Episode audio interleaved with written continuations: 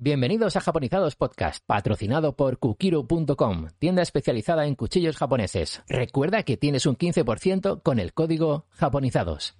Welcome. You are listening to Hapanozaro's podcast.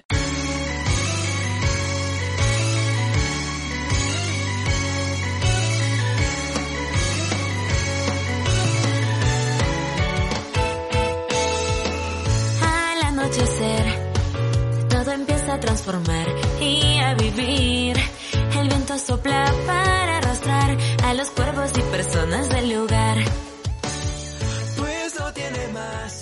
Muy buenas tomates, mamonacos, mamonecos. Me gusta mucho lo de mamonecos, cada vez me gusta más. Eh, esto es Japonizados Podcast. Estamos en un nuevo Japonizados gordo, el mensual, el, el- el grande, el, el primero, Gordo. el original. Sí, señor, sí, señor. Y hoy estamos muy, muy contentos porque vamos a, vamos a hablar de algo que nos encanta, de dos lugares que nos encantan. Y vamos a hablar con, con Hajime Kishi, eh, manager de la Organización Nacional de Turismo de Japón. Va a ser genial, va a ser genial. ¿Qué tal estáis? Eh, hola, ¿cómo estáis, equipo? Hola, bros. Hola, ¿qué tal? He recuperado la vieja costumbre esta de hablar antes de que me presentes. Claro que sí. Porque ya hacía, ya hacía tiempo, ya hacía tiempo que no lo hacía. Hacía tiempo que no. Es verdad. Oye, preséntame tú a mí, que yo nunca me presento. Hola, ¿qué tal? Aquí tenéis a Brody, Hola. que es el presentador y director del podcast. Sí, aquí estoy. Y ahí está. ¿Qué tal? muy bien, muy bien. Pues aquí con muchas ganas de, de grabar, la verdad que, la verdad que sí, ¿eh? de, de seguir hablando de Japón y oye, de seguir recomendando lugares, porque ya sabes que Japonizados Podcast es el eh, contenido de, de más de, de- de viaje, ¿no? De, de recomendar sitios. Sí, sí, sí. Oye, y antes de, de- de seguir con el resto del equipo, recordaos, Tomodachis, que nos podéis encontrar en Evox, en Apple Podcast y en Spotify, sobre todo en esas tres plataformas y en un montón de plataformas más. Buscáis Japonizados Podcast y nos reencontráis. Y en el Twitter, arroba Japonizados, en Instagram como Japonizados y que tenemos un pedazo de patrocinador que es eh, Kukiru, kukiro.com, que siempre está a, a nuestro lado y que si además compráis con eh, adjuntando el cupón Japonizados tenéis un 15% de descuento. Eh, ¿Qué más podéis, podemos, podemos pedir, no? Es genial. Eh, y directo a japón.com, ahí también estamos en la sección podcast, la web oficial de, del podcast, sí señor, con David. Hola David, ¿qué tal estás? Muy buena, hoy muy contento, muy emocionado, porque Muy vamos bien. a hablar de dos sitios muy bonitos y sobre todo uno que me encanta y lo vamos a disfrutar. que son Hiroshima, Hiroshima y Miyajima, lo podemos decir antes de, de- de- antes de lo que es el contenido, ¿no? Eh, lo podemos decir. Está muy bien, está muy bien, la verdad que sí. Tengo muchas ganas de, de llegar a, a la sección viaje japonizado y eh, hablando de directo a japón.com, pues también tenemos por aquí a Edu. ¿Qué tal? Hola, ¿qué tal? Muy buenas. ¿Todo bien? Pues con muchas ganas de, de ver qué nos depara la siguiente parada del viaje, porque este es la, esta es la primera parada de, en- de un sitio de, de- de mucho turismo, ¿vale? Sí. Porque los, los sitios que hemos eh, visitado de momento en esta ruta que estamos haciendo este, esta temporada eh, son menos conocidos, pero este ya es como un sitio ya de los, de los famosos, de los ya de los Sí, sí, conocidos, sí, sí. sí, de los top famosos. 3, top 3 Japón. Sí, señor. Así que a ver, a ver qué tal se nos da. Hola Roberto. Hola, ¿qué tal? Pues sí, empezamos el año nuevo, estamos en el año 2022 Cierto, y cierto. esperemos que sea el año de vuelta a Japón y si no, pues que ya quede cada vez menos. espero, espero. Yo creo que, yo creo que más lo último, ¿eh? En, en enero 2023 a ver si no tenemos que decir lo mismo. bueno, nunca se sabe. Oye, hay que Pues decir... nada, sí. Sí, sí, sí, sí, Pues Roberto. nada, empezamos el año con buenas vibras, buena energía. Y con un mensaje. y con un sonido Y con un por ahí de fondo también. Que os suscribáis. ¿Qué ha sido eso? Ah, vale, vale. Exacto, suscribiros al podcast en iVoox y dejar comentarios, que nos molan mucho. Eh, muy bien, muy bien. Y también tenemos por ahí a Reddick. Muy buenas, ¿qué tal? ¿Cómo vais? ¿Qué tal, qué tal? Pues aquí, hablando de Japón. Hablando de Japón, ¿no? Pues sí. mira, yo también con muchas ganas, como, como David, no tanto como él, pero también para mí Miyajima es uno de mis, de mis sitios preferidos de, de Señor, Japón. sí, señor. Bueno, pues vamos ya con, con los contenidos. Eh, bros, ¿le damos, ¿le damos caña a esto? Dale, ¿eh? Venga, va, vamos ahí.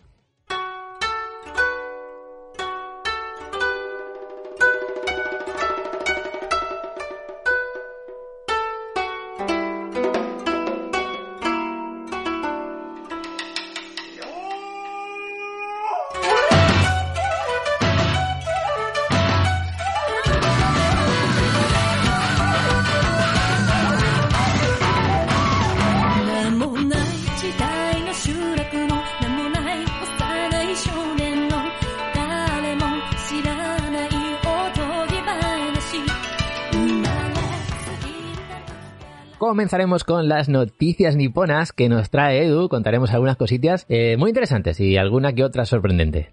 Y hoy en Misterio Nippon no os traemos un yokai, sino un museo de yokais. Y en nuestro viaje japonizado, como ya os hemos adelantado, vamos a hacer una visita a Hiroshima y a Miyajima. Muy bien, y estaremos además con Hajime Kishi, manager de la Organización Nacional de Turismo de Japón en Madrid. Esto es Japonizados Podcast. Comenzamos.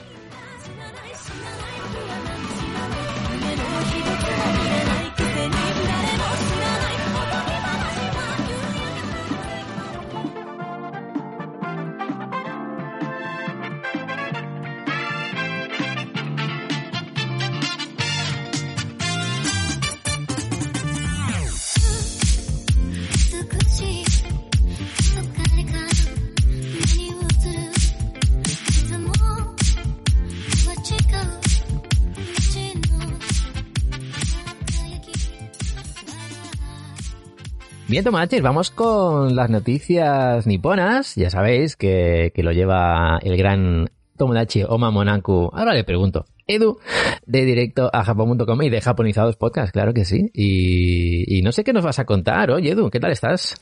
Pues aquí andamos un poco cansados. Ah, no me digas. Hagamos la burra. Te lo noto. Es un poco hoy.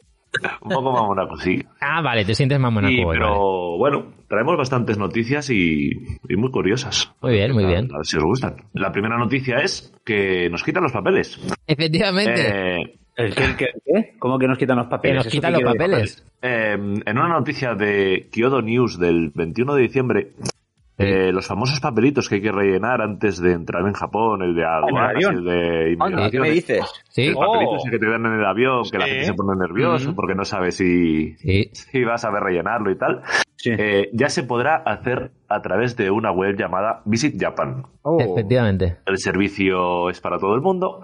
Hay que registrarse en su web, donde también se podrá adjuntar un certificado COVID negativo 72 horas antes de ir hacia Japón. Se acabó los papelitos. Vamos a, vamos tener que rehacer ahora aquí nuestro tutorial Vaya, porque nos han quitado los papelitos. Ay, que ve, ganas de dar trabajo. A ver, yo Por creo que los papelitos seguirán. Se ha, modernizado, ¿eh? No te piden ni, ni mandarlo por fax ni nada. ¿eh? Está Dale. muy bien. Está, yo no sé, ¿vale? Yo creo que, que este tema va a seguir en papel porque igual hay gente que, es- que no se aclara con la web o hay personas que no se han enterado de la noticia. Pero ya tienes esa posibilidad, ¿no? Claro, claro. Claro. Yo creo que no. Directamente. Yo, yo viajé en verano a Grecia y Sí. con los famosos QRs y eso, a ver, tienes que hacerlo en una web. O sea, no, no hay forma de hacerlo en papel ni, Pero ¿no crees ni que- llenar un formulario. O sea, ¿No? tienes que entrar a una web del gobierno y hacerlo desde la web. Y el que no se aclare, ¿qué, qué, qué pasa con esa persona? Pues, eh, pues te lo digo que hay gente, hubo gente muy mayor y, y hasta yo mismo que había cosas que no sabía hacer y te, te- te ayudan en el mostrador. O sea, Ah, vale, vale, lo vale, tienen vale. que hacer ahí desde un ordenador. Vale, pues oye, yo lo prefiero así, ¿eh? A ver, el tema de los papeles tenía su encanto.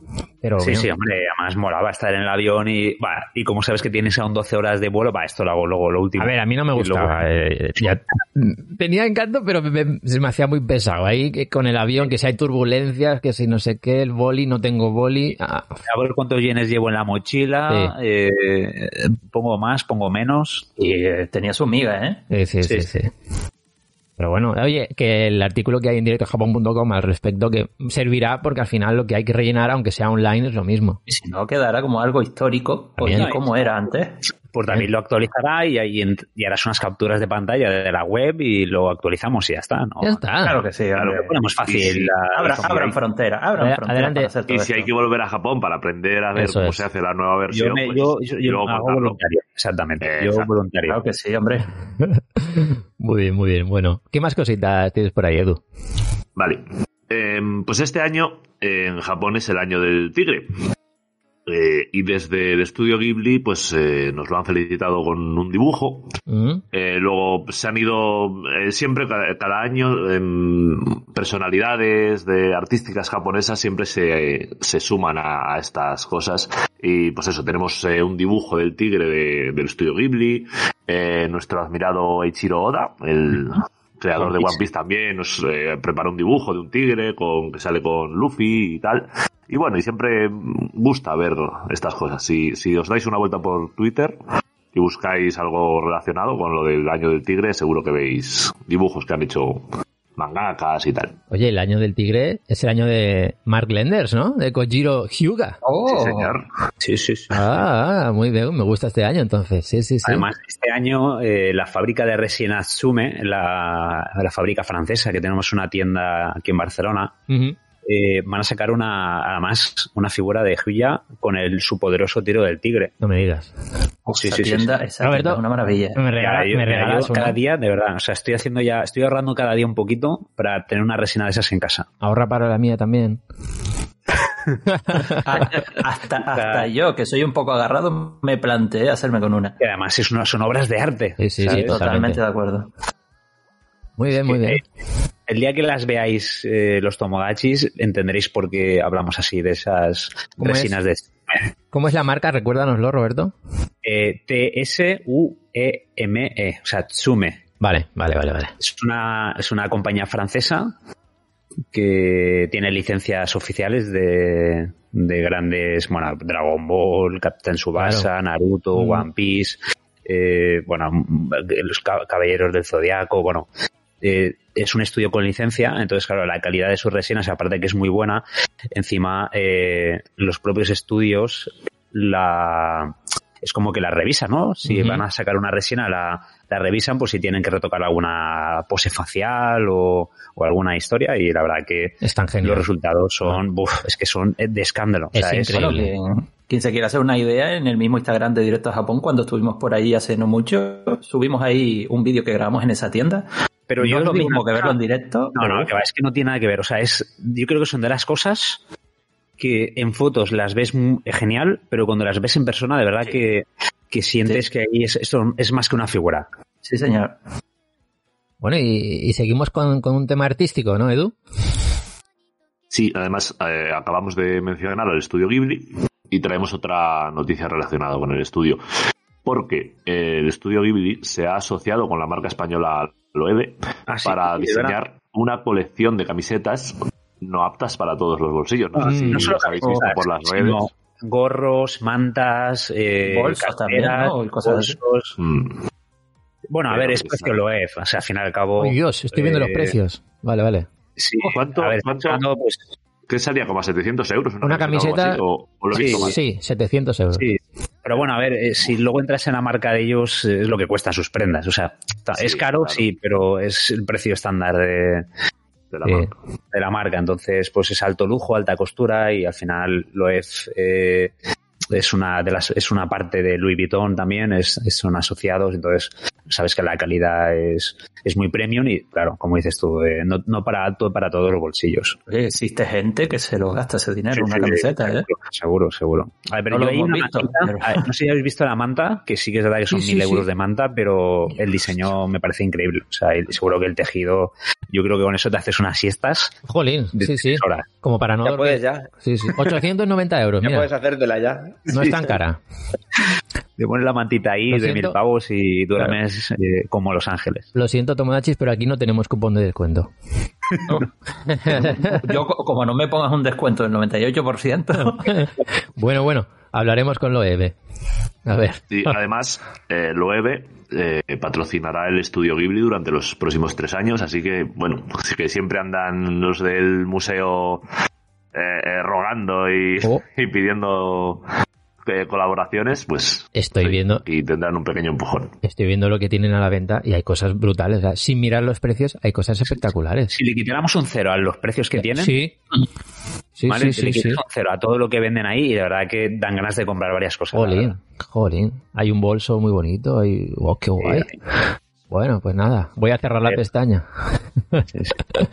Muy bien, muy bien, Edu. ¿Qué más cositas tienes por ahí? Seguimos con, con algo... Se- Seguimos con, Sí. con asociaciones españolas japonesas. Eso es. Porque el Museo del Prado se ha asociado con Animal Crossing para acercar el arte a los más pequeños. No sé si ¿Ah? lo habéis visto por internet y no. tal, los vídeos, Mm. que salen los personajes de Animal Crossing pues visitando las obras del museo y tal, y a mí me parece muy guay. Guay, está guay. Me parece una forma muy inteligente de intentar acercar a los niños eh, el arte y, y que a lo mejor algún día el- digan, despertar el interés, "Me apetece ¿no?". ir aquí al, al museo y, y que quieran ir con los padres o, o con el cole y tal. Y bueno, puede, está guay, me parece una buena idea. Y ojo, ojo a, la, a la siguiente noticia que me parece brutal, Edu. Sí, te da. Eh, la, la persona más anciana del mundo es japonesa y este enero ha cumplido 119 años. Oh, my. Es que, es que es, 119 años. es que es una Y pasada. No solo eso, sino que en Japón más de 86.000 personas tienen 100 años o más. O sea, es una locura. Es una locura, es una locura. ¿eh? Pondría la mano en el fuego que el 80% de esas personas viven en Okinawa. Ya, sí, sí, sí, sí, sí, sí, seguro. Pero ¿y lo que hace esta señora? ¿Lo sabéis? Que bebe una Coca-Cola en cada cumpleaños. Y no es porque le patrocinen Coca-Cola, sino porque es como que le gusta mucho y ella todos los años celebra su cumpleaños con una Coca-Cola. Y creo que con un bombón o algo así. ¿Y, y en el resto del año no, no toma Coca-Cola? No, en el Se resto del año reserva no. para- Porque sabe que, cumple- cumpleaños patrocinado por Coca-Cola. sabe No, que que tanto pensando- azúcar no es bueno. Que seguramente esta señora nació antes de que se fabricara la primera Coca-Cola. Mira, tengo un dato al respecto, Roberto, muy, muy importante sobre cuándo nació eh, Kane Tanaka, que cómo se llama esta señora. Nace en 1903, eh, y sabéis, en, en- en aquella época... 1903, o sea, es que es increíble. Eh, Sí, en- sí. En ese año, ¿vale? Rusia y Japón estaban negociando por unas zonas de la península de Liaodong y, y Mukden, donde se encuentran los mares de Corea, Japón y el Mar Amarillo. ¿Y qué pasaba en, en aquel entonces? Eh, pues los rusos querían hacerse con una zona en el Océano Pacífico para su armada, para comerciar. Y, y claro, ¿por qué? Porque no querían estar en aguas que, que- que se congelaban, buscaban un sitio pues que no tuviera el problema de la congelación. Entonces las negociaciones no fueron a buen puerto y entraron en guerra. mejor dicho. Claro, exacto, nunca mejor dicho. Y el 8 de febrero entran en guerra de, 2000 de 1904. Pero, pues al parecer los japoneses dijeron, vamos ahí y no avisamos de que le declaramos la guerra. Vamos sin avisar, vamos a Port Arthur. ¿Y qué pasa? Pues lograron varias victorias sorprendentes para el mundo, porque no esperaban que Japón eh, pudiera derrotar en varios combates al ejército ruso. Y así fue. Y así fue como Japón empezó a- el resto del mundo empezó a ver Japón como una potencia, como alguien importante. Qué curioso, ¿no? Y en aquel entonces ya estaba esta mujer. Pero, eso- pero eso es muy poco japonés, ¿no? Eso de presentarse así por sorpresa sin declarar la guerra. Bueno, a ver, así son las guerras. ya, que si pero avisas, te no- declaro la guerra, tal. Claro, es mejor ir sin Voy avisar. ¿Tú, tú avisarías? Mejor no avisar. No, mira, perdona, en 20 minutos llego a Mínimo- atacarte. Mínimo, mínimo te declaro la guerra. Ya no te digo cuándo voy, pero mínimo te la declaro. Bueno, vale. Bueno, vale. Ok. Pues nada, nada. Cosas, cosas curiosas que pasaban cuando, cuando, bueno, cuando esta mujer de 119 años No, no, que pues, sí, que sí. nació. Mira, estaba viendo ya la información de lo de Coca-Cola. Eh, Coca-Cola tiene ahora mismo 135 años de antigüedad. O Pues sea mira. que la señora Casi, casi, casi. nació a la par cuando nació Coca-Cola, imagínate. Pues sí, sí, sí. Y mira, Coca-Cola, a ver, no es que nos patrocinen, pero, pero puedes beber en Japón aunque seas menor de edad, porque la siguiente noticia está relacionada con la edad. Sí, porque no sé si eh, habéis oído que a partir del 1 de abril de 2022 un japonés será mayor de edad con 18 años. Correcto. Eh, estuvimos leyendo un artículo en el que comentaban pues que, que esto eh, podía cambiar un poco el, el paradigma de las novelas escolares, porque eh, todo el tema de los romances y de Mm, sí. tal, eh, claro, a partir de ahora, con 18 años, la gente ya se podrá casar, con lo cual es posible que haya gente en los institutos y que, y que esté casada. Es verdad. Entonces, bueno, a ver cómo lo afrontan los mangakas y los... Pues habrá, ¿no? Y sobre todo el, el poder beber alcohol y entrar en discotecas con 18 años. Mm, claro. bueno, habrá nuevas historias, ¿no? Al respecto. Sí, Eh, yo recuerdo, sí. ahora que lo dices, cuando yo tenía 20, 23, 24, 20, es que no me acuerdo, creo que tenía 22, 23 años cuando fui a Japón la primera vez. Y recuerdo eh, que cuando ibas a tomar algo en la barra te pedían el pasaporte Sí. para ver que Sí. eras mayor de 21 años. Sí, sí, sí, sí. A mí me lo pidieron también a la entrada a algún, algún local. Sí, sí. Con esa recuerdo haberle comprado alguna algo por eh, como yo tenía el pasaporte y me, y me decía, por favor, ¿me puedes comprar? O sea, que es curioso lo de los 21 años para poder beber alcohol en Japón. Sí, sí, sí, sí. Y, y a, y a nosotros en, cuando estuvimos cenando en Roppongi, ¿te acuerdas? Sí, cierto. Ahí, ahí. De, de- de eso me estaba acordando de Roppongi, sí. Y además, yo cuando, cuando nos pidieron el- la, la identidad, eh, yo creo que para nada, o sea, a ver, yo creo que no aparentábamos que éramos menores No. de edad, no, para no, nada. pero bueno, eh, Pero- sabes que son metódicos. Pero efectivamente, tenían que pedirlo a todo el mundo, sí. Sí, sí, sí. Oye, que por cierto que hablamos de ese tema, hay un micropodcast, el 15 de la tercera temporada, donde hablamos de, de esto de la mayoría de edad. Si queréis eh, saber un poquito más en detalle eh, todo esto y, y qué cambios pueden haber o van a haber, eh, ya lo contamos a- ahí. Así que nada, el, el 15 de la tercera temporada del micropodcast, va- vamos a dejar un link por aquí. Si me- como si un audio enlace, ¿no? Has hecho ahí como un... Sí, sí, sí, sí. Parece, Así que- estos, como estos programas de YouTube, ¿no? Que te dicen, dale aquí el enlace y verás el vídeo donde hable de esto. Ahí es verdad, es un poco complicado. Así un poco así, sí, sí, sí. pincha aquí, pincha aquí. y nos queda la última noticia, Edu. ¿Qué ha pasado? La última noticia es, eh, es otro locurón también de estos. Eh, eh, es una noticia que ocurrió en 2017, ¿vale? En Los Ángeles, en Los Ángeles, perdón, y eh, despiden a dos policías por jugar a Pokémon Go de servicio. Le- los policías han sido despedidos ahora por el hecho que ocurrió en 2017 Ah, vale, vale, vale. por ignorar una llamada sobre un robo cercano para continuar cazando Pokémon Go. Qué increíble. Ah. Sí, sí, es un Pokémon complicado de conseguir. Claro, Yo dijeron, ¿qué, qué, qué, qué No, cazamos? ¿Al Pokémon o a los que van a robar? Pero que hay que, robando. hay que reconocer que cuando salió el Pokémon Go, o sea, yo no sé si tuvisteis ese fenómeno Sí, sí, como sí, sí. a mí me ocurrió. O sea, yo recuerdo esa misma semana me pasé es, los primeros 15 días de Pokémon Go. y Yo a lo mejor me acostaba a las 4 o las 5 de la mañana de dar vueltas por Valencia. A mí me pasó, pero no con Pokémon GO, con el otro juego de Niantic, con el Ingress. El Ingress, sí, sí, sí. El original, vamos, sí, sí. Sí, sí, yo con ese sí que me enganché. Sí, sí, todo parte de Ese ahí. era tipo de la espada del inmortal, ¿no? Era algo así Era un de juego de- caballeros, ¿era? Era, no, no, era un juego de móvil, ¿no? Que, que tenías tus zonas que capturar y... A ver, eran dos facciones y tenías que ir capturando zonas y cuando llegabas a una zona en la que estaba dominada por otra facción tenías que, eh, pues eso, con el tema de recursos, construir instalaciones para quitársela, era así como muy estrategia. Sí, Era sí, dividir- sí, sí. dividirse el territorio. Estoy leyendo sí, sí, que, sí. que este juego se lanza inicialmente en 2012, fíjate, el Ingress. Mm, Increíble. sí, sí. Ah, el Ingress, sí, sí, me suena, me suena. Mm. Sí, Pues sí, Pokémon Go yo les entiendo, es que se veían barbaridades. O sea, gente con el coche, que cuando empezaron lo de los eh, los legendarios estos que empezaban a salir, que a lo mejor aparecía uno y la peña iba con el coche y aparcaba ahí en medio de la acera, o sea, pero en cosas Muy que yo loco, muy perdía, loco. pero que gente más Y- loca. Y, mochila- y la gente mochilas llenas de powerbanks para que no sea... para no Sí, sí, sea- sí, sí, sí, sí. Una- locura. Qué barbaridad. Y había Hombre, como yo taxis, recuerdo ¿no? que que te iban cayó- Mm. Sí, yo recuerdo eh, que fui con un compañero del trabajo, eh, estábamos ahí en la zona de la Marina, que es una zona bastante alejada del centro, y estamos allí pues porque ahí se supone que eran buenos, saca- sacaban, o sea, le salían buenos Pokémon por ahí. Como el rumor, ¿no? Decían, esa zona sale tal Pokémon y te ibas allí a, intentar conseguir ese Pokémon. Y recuerdo encontrarme un chaval y, y allá a las 3 de la mañana el chaval nos dice, hola, buenas, no sé qué, eh, eh, ¿os importaría acercarme a, a mi coche?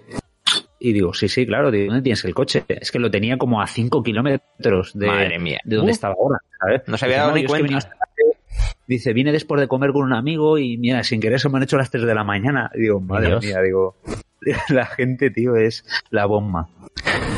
Bueno, bueno. Eh, se fue alejando del coche sin Sí, darse sí, ni sí, cuenta. a 5 kilómetros se fue alejando. Porque es como que iba, a lo mejor se, con- se juntaba con gente, iba, pues Sí. iban a esta zona. Y luego, pues mira, ahora vamos a ir a este sitio. Iba poco a poco, se, iba- se fue desplazando Madre mía. y fue un locurón. O sea, de verdad que. que Era peligroso además, que era peligroso. Eh, tan tarde estar por no, ahí, peligroso, ¿no?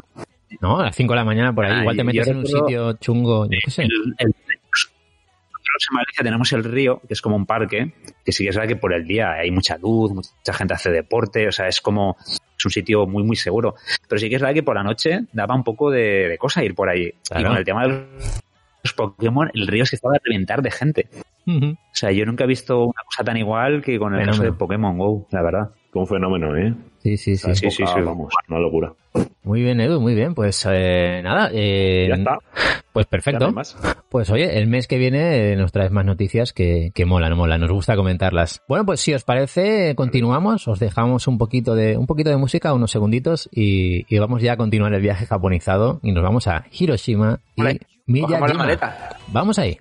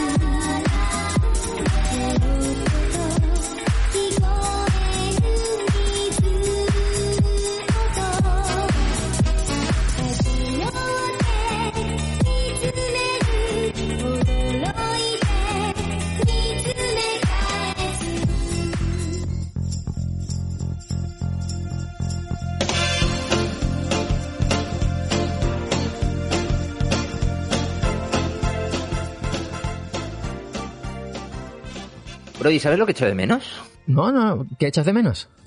¿Te acuerdas de esta pedazo de hamburguesa que me comí? Que me hiciste que me comiera. que me Uh. pedí ahí una hamburguesa de, de 5.000 pisos de altura. Buah, me acuerdo de la del Black Ops, ¿no? La de Visu. Sí, el Black. Ops en Ebisu. Necesito Bueno. volver a comer eso o, o volver a sentir algo parecido. Parecido. Vale, pero claro, ahora Japón está Necesito, cerrado. necesito hamburguesas, necesito hamburguesas de calidad. Sí, mira, ah, te hago una recomendación, ¿vale? Se me ocurre, hace poco visité kukiru.com y vi, vi, vi que venden una picadora de carne. Se llama My Jupiter, My Jupiter. Eh, Entonces, nada, tú compras tu propia carne, la que tú quieras, para hacerte la hamburguesa. Te la haces en casa con la picadora de carne, que, ojo, está valorada en 219 euros. Y ¿La puedo hacer? La puedes hacer. ¿Puedo hacer, claro, puedo hacer mi, mi hamburguesa jugosa y, y bien, y bien cargada de lo que yo quiera, ¿no? de lo que tú quieras, de la zona que tú quieras, de- del tipo de carne que tú quieras. Y ya te digo, ¿qué vale? 219 euros. Dices, "Uy, se me va un poquito de presupuesto. Pero es que si le pones el cupón de El nuestro, el de Japoni- 15, el de 100, el de japonizados, tienes un 15% y se te quedan 186 euritos. ¿qué me dices? Espectacular, ya tienes tu perfecta hamburguesa como tú quieras, con la carne Estoy que tú entrando, estoy entrando ya, estoy entrando ya. A ver, Ahí lo tienes. Picadora. picadora de carne. Aquí está, aquí está. My Jupiter, My Jupiter, ahí lo tienes. Le metes el código japonizados, 15% de descuento, se te quedan 186, ya está. Kukiro.com. Ahí está. Y Mira, si ya la tienes- estoy pidiendo. Bro, si tienes alguna duda, les escribes por el WhatsApp al número 621-248-592. Ya sabéis, tomodachis. Perfecto.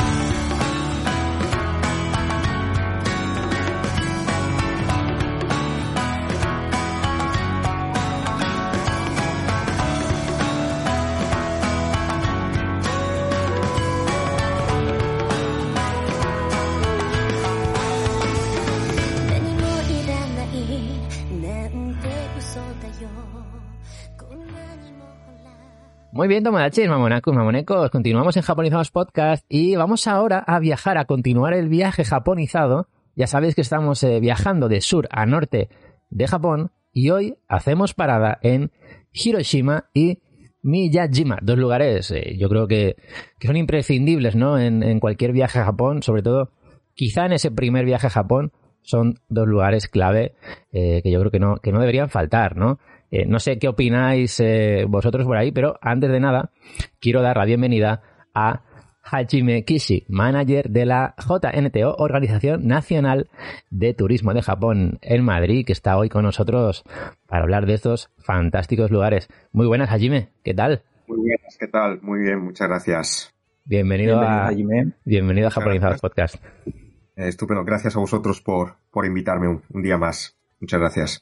Un placer. Siempre es un honor, ¿eh? Contar contigo. Además, es, es genial, es genial. Eh, pues, Hajime, pues eh, hemos pensado hablar hoy de Hiroshima y Miyajima, que como decía, eh, yo creo que son dos lugares, no sé si decir imprescindibles o obligatorios, pero vamos, casi, casi, ¿no? No sé qué opinas. Yo, yo creo que sí. Normalmente eh, nosotros cuando bueno nos preguntan sobre ese primer viaje a Japón, eh, todo el mundo Mm. evidentemente viaja por lo que nosotros llamamos la ruta dorada, ¿no? Tokio, Kyoto Sí. Osaka, más la extensión quizás a Hiroshima y Miyajima, ¿no? Yo creo que es mm, todo el mundo, ¿no? O sea, tanto viajes de novios como viajes en familia, etcétera. Especialmente los padres de familia me dicen, no, no, yo quiero llevar a mi hijo a Hiroshima para que conozca, ¿no? Lo que pasó allí, ¿no? Porque es increíble como una ciudad, después de haber sido destruida completamente por esa primera bomba atómica, pues se ha reconstruido, ¿no? Íntegramente y no parece que, que haya, que haya sucedido eso. Entonces, Efectivamente, Hiroshima y Miyajima yo creo que son dos lugares, vamos, imprescindibles quizá para un primer eh, viaje, ¿no? Porque aparte son dos lugares, patrimonio eh, mundial de la humanidad y Hiroshima, pues, digamos, ¿no? Ciudad de la paz, ¿no? Y de la Sí. cultura. La verdad que mm, ahora contaremos, ¿no? Pero eh, ese primer viaje, ese primer viaje a Japón que haces, ¿no? Que, que vas a Hiroshima, que, que vas en el tranvía, ¿no? Desde la estación, desde Hiroshima Sta- Station, y, y llegas a, bajas, ¿no? Eh, en Genbaku Dome, o sea, ves la, lo que es la cúpula, eh, es, es, es muy impactante. O sea, es un momento que dices, estoy aquí, en este Sientes lugar. cosas, sientes cosas. Ostras, pero ya te digo, ¿eh? Sí, sí. No sé vosotros qué recordáis, ¿no? De ese momento. Y de no creerte que, de no creerte que estabas allí, ¿no? De, Sí. de lo que sucedió allí. O sea, fue una sensación muy, muy extraña. Sí, sí. Yo, yo recuerdo perfectamente eso, llegando en el tranvía con la emoción del viaje que conté total, pero fue bajarme, ver la cúpula y, y me vino como una sensación de, de tristeza encima. A mí me pasó igual. Sí. Me quedé pero en silencio, estuve varios minutos en silencio, estaba grabando, pero me quedé como frío, tío, y, y fue como pensar, joder, estoy delante, pasó esto. Pasó esto aquí. Sí, sí, claro, es que es eso. Sí, sí. Además, ves, ¿no? Como el edificio, el, eh, vamos, lo que queda del edificio, los cascotes. eh, Sí. sí, la verdad es que es impresionante, ¿no? Ver que, que tú estás mirando eso, que, eh, que es el testimonio vivo de lo que sucedió ese día, ¿no? Entonces, mm, lo ves tal cual. Entonces, eso impresiona mucho y la verdad es que sí, sensación de tristeza, de, en fin, de, pero de emoción, pero un poco, en fin, de, de decir, ¿no? De madre mía lo que, lo, lo que sucedió aquí, ¿no? Sí, sí, sí, a, mí sí. me, a mí me pasó eso, pero sobre todo me pasó mm, que es cuando ya en, en un nivel mucho más, más alto, en el que luego, bueno, ahora lo comentaremos en el, en el museo. Sí, también. Viendo en el museo que además que creo que una de las cosas que se hace muy bien es mostrar sin vamos sin tapujos eh, lo que la barbarie que se que se vivió y también me una de las cosas que más me impresionó es ver eh, las excursiones de, de- de- de niños pequeños que tan pequeños le- les, les muestran lo bueno que es que conozcan el pasado porque es lo que dicen no si no si no conocemos nuestro pasado y si no conocemos los, los errores que hemos cometido eh, estaremos condenados a que se repitan. Sí. entonces es, es una de las cosas que más que a mí a mí a nivel personal más me más me más me marcó y más me impactó Es verdad, ¿eh? Fíjate, eh, yo ya había ido en un par de ocasiones y, y había entrado en el Peace Memorial eh, dos veces, ¿no? En viajes anteriores. Y en ese viaje que hice con vosotros eh, no, no tenía, o sea, no tenía fuerzas porque ya había visto dos veces eh, pues todo lo que lo que hay, ¿no? Dentro del museo y pues lo duro que es. Y ya lo pasé mal el, el- el segundo viaje sobre todo y creo que no podía con un tercero. Se, se me hacía muy duro volver a pasar por, por ahí. Y después yo tengo la sensación de, como decía Hajime, de ver una ciudad totalmente nueva, prácticamente. Sí, Y de cómo representa eso eh, la capacidad de los japoneses de levantarse, ¿no? Por muy duro que sea el golpe, siguen adelante y, y se agachan la cabeza para seguir trabajando y, y- y- y levantar una ciudad entera de la nada. O sea, es Sí. increíble. Sí, yo lo que quería decir es que sí que es verdad que el, el dom, ¿no? El- la cúpula te, te impacta, ¿no? Te, te- te dice, ostras, te sitúa, ¿no? En, en el lugar donde estás. Pero luego, por ejemplo, a mí la sensación que me dio es que la gente la veía, o sea, ves a la gente, una gente muy viva, muy alegre. Sí. Luego la reforma, cómo lo han dejado todo de bonito. O sea, es una ciudad de contrastes. Mm. Y a mí, posiblemente, con los ríos, eh, los puentes, me recordó mucho a Ámsterdam, a, a ciudades tipo Venecia. Eh, la verdad que arquitectónicamente y la reforma que han reconstruido esa ciudad, a mí me, me produzco una sensación que en ninguna otra ciudad de Japón me, me, me produció. claro. Para, Mm. para aquellas personas que no sepan eh, cómo es Hiroshima, eh, su orografía, eh, ya que has mencionado lo, lo de los puentes, es una ciudad que está situada como en una delta de un río, ¿verdad? Es, es decir, Mm. justo en la desembocadura y de hecho por eso hay muchos puentes, ¿no? Muchos barcos co- como si fueran canales, ¿verdad? Eh, que atraviesan, atraviesan el río y por debajo de los puentes y, y los tranvías, ¿no? Quizá es una imagen, ¿no? Que, en fin, eh, no todas las ciudades de Japón tienen tranvías urbanos, muchas la tienen, mu- muchos eh, tienen tranvías, pero en fin, Osaka o Hiroshima, por ejemplo, son de estas ciudades, ¿no? Y esos tranvías, ¿no? Además que ves en las primeras fotos de después de la tragedia de la bomba atómica, en fin, ya había tranvías en, en Mm. aquella época y claro, todavía siguen recorriendo la ciudad, ¿no? Y que- Pero yo lo que quiero, Sí, eso, lo que quiero quitar el miedo a la gente, o sea, que a lo mejor mucha gente le da pena ir a Hiroshima porque igual piensa que va a ser una ciudad devastada, ¿no? Una ciudad que, que está destruida. Pero no, no, todo lo contrario. O sea, Hiroshima es una ciudad que para mí es de las más bonitas de, de todo Japón. Y yo creo que es una ciudad que hay que ir allí, verlo y, y vivir el pasado, ¿no? También. Y admirar, y admirar esto, lo que yo comento de, de joder, que se ha reconstruido de, no había nada, literal. Se ha reconstruido de, la- de las cenizas. Es increíble. Absolutamente, absolutamente, no. Esa palabra de moda que últimamente escuchamos, lo de resiliencia, ¿verdad? Sí, Pues sí. Llevado al extremo. yo creo que es apli- mm, se puede aplicar perfectamente y, y- y no habría otra ciudad para, en fin, eh, eh, no sé, no, utilizar ¿no? esta, esta palabra ¿no? de, Sí. de resiliencia y de capacidad de, Sí. de salir adelante como, como, como el caso de Hiroshima, ¿no? por ejemplo. Y luego no sé si es por ser una ciudad que está muy al sur, pero a mí, no sé, la amabilidad de la gente me pareció eh, infinitamente superior a ciudades como Osaka o Tokio. O sea, no sé, tu- tu- tuve esa sensación, o por lo menos mi experiencia, de que todo el mundo era muy amable, muy, eh, muy eh, pro extranjero, o sea, enseguida te ayudaban, te informaban, o sea, no sé, tuve una muy buena acogida en Hiroshima. Yo creo que ese además es yo creo, una de las ciudades quizá más internacionales, ¿no? Sí. Claro, por, por lo que por lo que pasó, evidentemente, porque no es solo Hiroshima ciudad, sino digamos Hiroshima como, como concepto, ¿no? Entonces, y como, como símbolo de lo que representa. Entonces, evidentemente, mm, mm, yo creo que de las primeras ciudades, yo viajé hace bastante tiempo a Hiroshima la mi primera vez, fue coincidiendo además con el 50 aniversario de, de la caída de la bomba atómica, entonces, como veis, pues fue ya Mm. hace bastantes años, ¿no?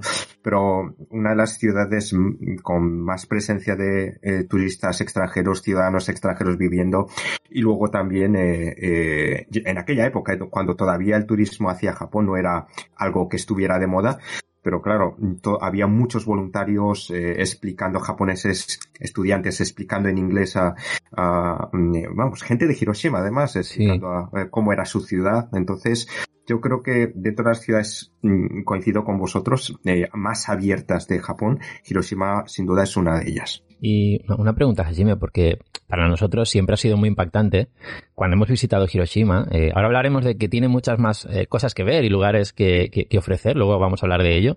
Pero quería preguntarte eh, qué sentiste en, en ese viaje que hiciste, eh, en esa primera visita en, en Hiroshima. Porque eso serían en los años 90, ¿no? Más o menos, Hajime. Eso es en el año 95. Mm. eh, Apenas 50 la guerra- años. La guerra terminó en el 45, pues en el 95 yo había terminado, había, vamos, eh, terminado la selectividad. Para los Ujú. que nos escuchen desde el otro lado, la selectividad en España es las pruebas de acceso a la universidad. Sí. Entonces, pues nada, el verano más largo que tienes prácticamente. Entonces, pues uno de mis primeros viajes dentro de Japón fue precisamente a Hiroshima porque dije, no, yo quiero ir a Hiroshima Sí. para ver, conocer la ciudad, eh, precisamente en ese 50 aniversario de, del final de la Segunda Guerra Mundial y de la bomba atómica. La verdad es que, eh, vamos, mm, yo recuerdo que en ese viaje no, mm, vamos, no podía contener mi emoción, pero, pero vamos, por, eh, eh, y luego el impacto posterior, ¿no? De todo lo que habéis comentado también. Mm. Eh, en fin, la verdad es que, no sé, casi la noche anterior no pude dormir, ¿no? De, la emoción de sentir que al día siguiente iba a conocer esa ciudad que, que bueno, de la que todo el mundo hablaba. Imaginaros, yo con 17 años, pues, en fin, que todo el mundo me preguntaba sobre qué pasó en Hiroshima, ¿no? O sea, si conocía la historia, tal, y, y en fin, ese interés, ¿no? De mis compañeros, amigos y tal, y claro, yo co- contaba lo que, lo que sabía por lo que había visto, lo que había leído, eh, pero Claro. claro, verlo directamente en persona Mm. y ver que efectivamente eso es así y eso pasó, tal y como te lo explican en el museo, ¿no? Porque en el Museo Memorial de la Paz, como sabéis, o sea, es decir, quedan, se conservan los restos de las paredes de los Sí, sí. edificios Sí. que no pudieron reconstruirse y que además la posterior, la famosa lluvia negra que llovió sobre Hiroshima después de la, eh, la lluvia radiactiva, etcétera, pues eso quedó impregnado en, en las paredes, ¿no? Como si fuera tinta negra que caía de arriba hacia abajo y entonces ver eso, o sea, que, que lo puedes ver directamente, Mm. no lo puedes tocar, pero que estás a esa distancia casi, impacta, ¿no? ¿Verdad? O sea, ver los uniformes de los estudiantes, eh, los restos que quedaron, eh, digamos, quemados, las sombras que dejaron eh, ese bombardeo, ¿no? Por ejemplo, los restos de cajas de comida, de eventos, ¿no? O sea, calcinados, ¿no? O sea, hasta eso eh, se conserva, ¿no? O sea, ver eso y vivir justo lo que pasó ese, ese mismo día, ¿no? El día de la, de esa, de la, de una de las mayores tragedias de la humanidad, pero verlo in situ, ¿no? Recorrer esos, esos lugares y, y ver esos objetos, la verdad es que, vamos, te cambia la vida, ¿no? De, de- de la forma de ver la, la vida, ¿no? Entonces yo creo que es una experiencia que, mm, vamos, eh, ah, mm, quizá no, no, no es recomendable para todos, eh, quiero decir, eh, dependiendo de la sensibilidad que tenga uno, pero realmente es algo que, que visitar Hiroshima yo creo que, mm, vamos, al menos una vez en la vida, para Sí. ver un poco, conocer los horrores de la guerra y la importancia de, de estar nosotros aquí viviendo en paz, ¿no? Eh, tranquilamente, ¿no? A pesar de, bueno, toda la pandemia, toda la, en fin, eh, circunstancias, hay eh, el horror de una guerra, o sea, es decir, para quien no lo haya sufrido es muy difícil entenderlo. Entonces, eh, visitar Hiroshima, yo creo que es una especie de acto de reflexión y de, y de, y de, y de conocer, ¿no? La importancia y de valorar la vida que tenemos, de, en fin, la vida en paz, ¿no? Y sobre todo, mm, vamos, sentir un poco de, de- de afecto ¿no? y cariño por aquellas personas que, que hasta a día de hoy siguen sufriendo los, los horrores y, y los desastres de la guerra. ¿no? Eso, es, eso yo creo que te cambia la vida visitar Hiroshima realmente por, por, por este motivo. Totalmente. Sí, sí, sí, no, no, no, lo has, lo has explicado, pero vamos, perfectamente. Sí, Hajime, sí, nada más. eh, yo creo que todo lo que has dicho, Jaime, todo lo hemos vivido. O sea, yo creo que cualquiera que ha ido a Hiroshima se ha sentado en un banco y ha reflexionado sobre Sí, la sí. vida. O sea, te, te has comido un okonomiyaki y estabas pensando en que vivimos en paz y hay que valorar esa paz que vivimos hoy en día. Sí. Eso es. Y yo creo que te sucede cuando vas a Hiroshima y ves lo que ha ocurrido, ¿no? O sea, totalmente de acuerdo, Jaime. Sí, sí. Además, eh, la guía que nos acompañó ese día, eh, lo comentaba, ¿no? Yo me, su- me subí al autobús turístico también, ¿no? Y la verdad es que eh, todo el mundo estaba de acuerdo en, en, y además, bueno, aparte de que era verano también, pero es que es una ciudad tan luminosa ahora, Hiroshima, ¿no? Entonces, te impacta todavía más, ¿no? Y sobre todo un- uno de los viajeros, además, eh, al parecer le comentó, eh, no estaba en nuestro viaje, pero le había comentado a la guía que el color que mejor representaba Hiroshima, eh, eh, decía, era el blanco, ¿no? Pero el blanco no por el no, no por un sentido de, de luto ni nada similar, eh, como podría ser en el caso de Japón, sino por la luminosidad, ¿no? Por, por, por ese el blanco de la paz, ¿no? Y de la y de la, en fin, que tiene un- una especie de luz especial la ciudad, ¿no? Sobre todo Sí. por, no por eh, el episodio en sí, sino ahora mm, ves la ciudad reconstruida eh, la vitalidad, la energía y el, y digamos el, el, el aprecio por la vida, ¿no? La de nosotros y la de el foráneo, el visitante que, que viene a visitarnos, ¿no? Para conocer la ciudad y lo que pasó. Qué bueno. Pues sí, sí, sí, eh, Hiroshima Tomodachi, ya sabéis, es, es un lugar eh, mítico que, que hay que visitar y que ofrece mucho más. Y ahora vamos a hablar de, de ello con, con Hajime. Edu, no sé si quieres contar brevemente, brevemente. ¿Has estado en, en, en Hiroshima? ¿Has tenido estos Sí. sentimientos?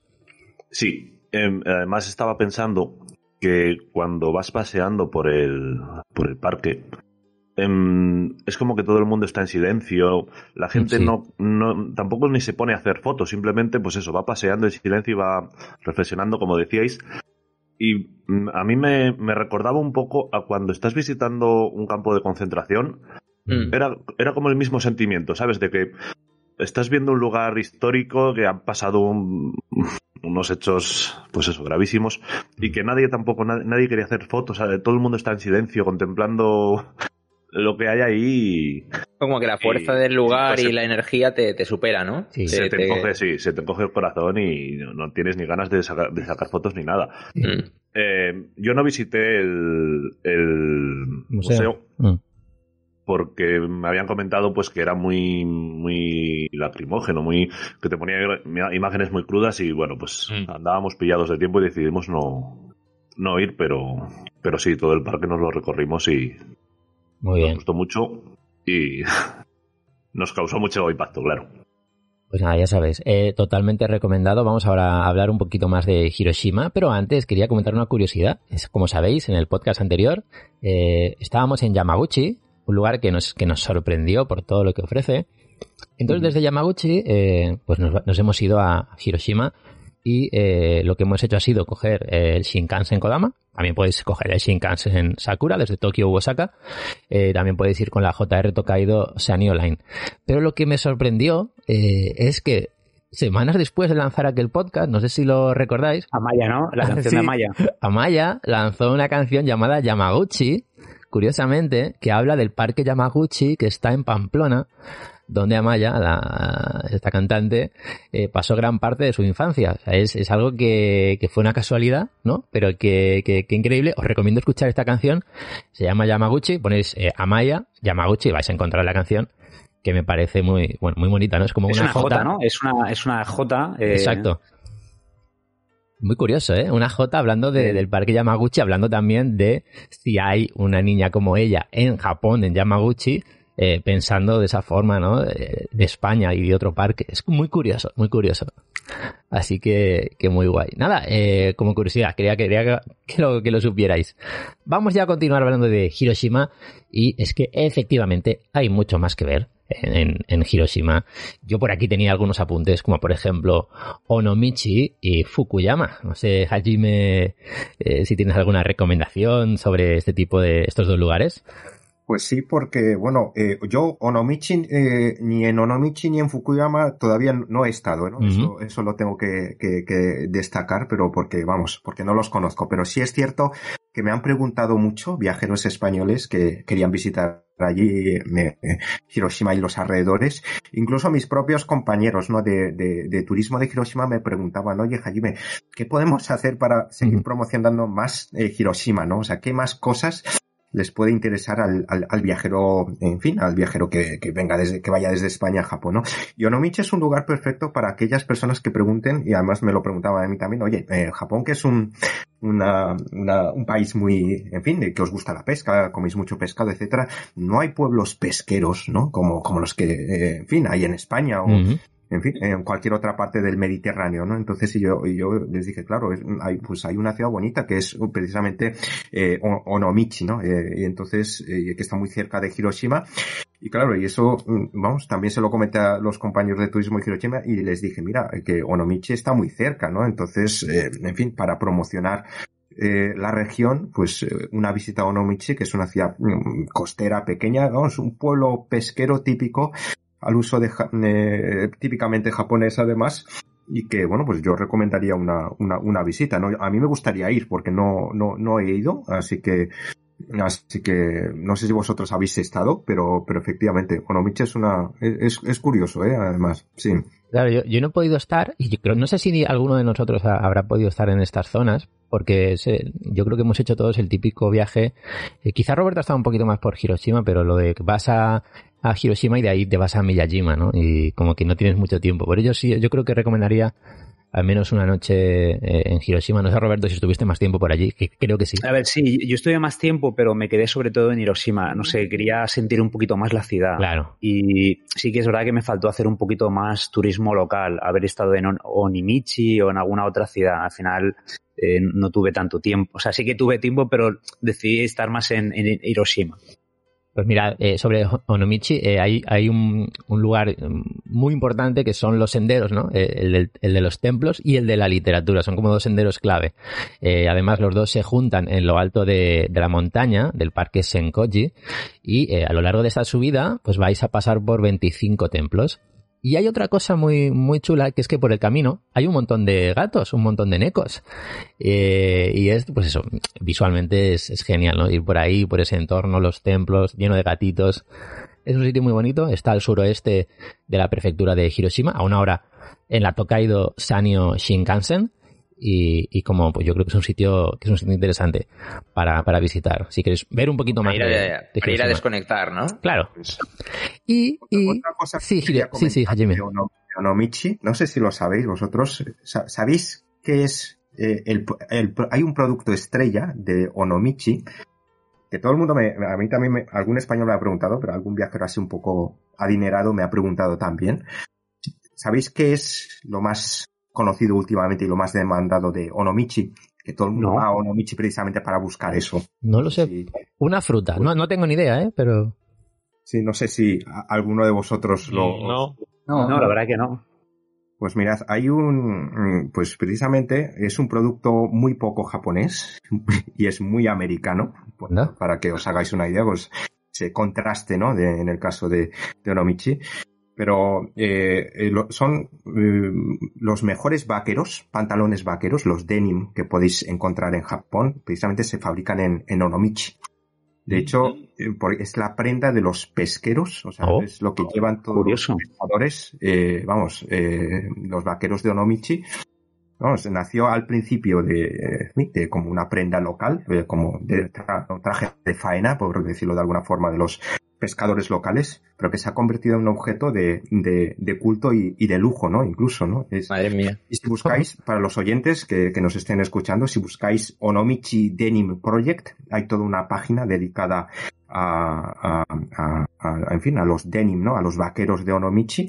Y la verdad es que se han convertido en una especie de, en fin, de prenda de moda ¿eh? para en Japón y, fuera de Japón. Entonces, eh, bueno, pues yo me gustaría conocerlo, ¿no? Ahí te explican un poco, ¿no? Hay una, es una iniciativa, en fin, local, ¿no? Para promocionar y, digamos, fomentar los negocios locales, en este caso, en el caso de Omi- Onomichi, eh, pues eso, pues esa comunidad de, de pescadores, ¿no? Eh, pantalones vaqueros que se han convertido no en una prenda de trabajo, sino en una prenda de moda, ¿no? Así que eso es una forma para... Pues qué curioso, Hajime, la verdad. O Eh, sea, sí, sí. sí, sí, sí que es verdad que, que recuerdo que la temporada pasada hablamos de. Era Momomi. No, a ver si me acuerdo. Momo- sí, creo que era un melocotón, ¿no? Era una mascota. Sí, que era un melocotón. Momotaro era, o me suena algo así. o- Momotaro puede ser. Me suena. Sí, Momotaro, los pantalones de, Sí, ¿no?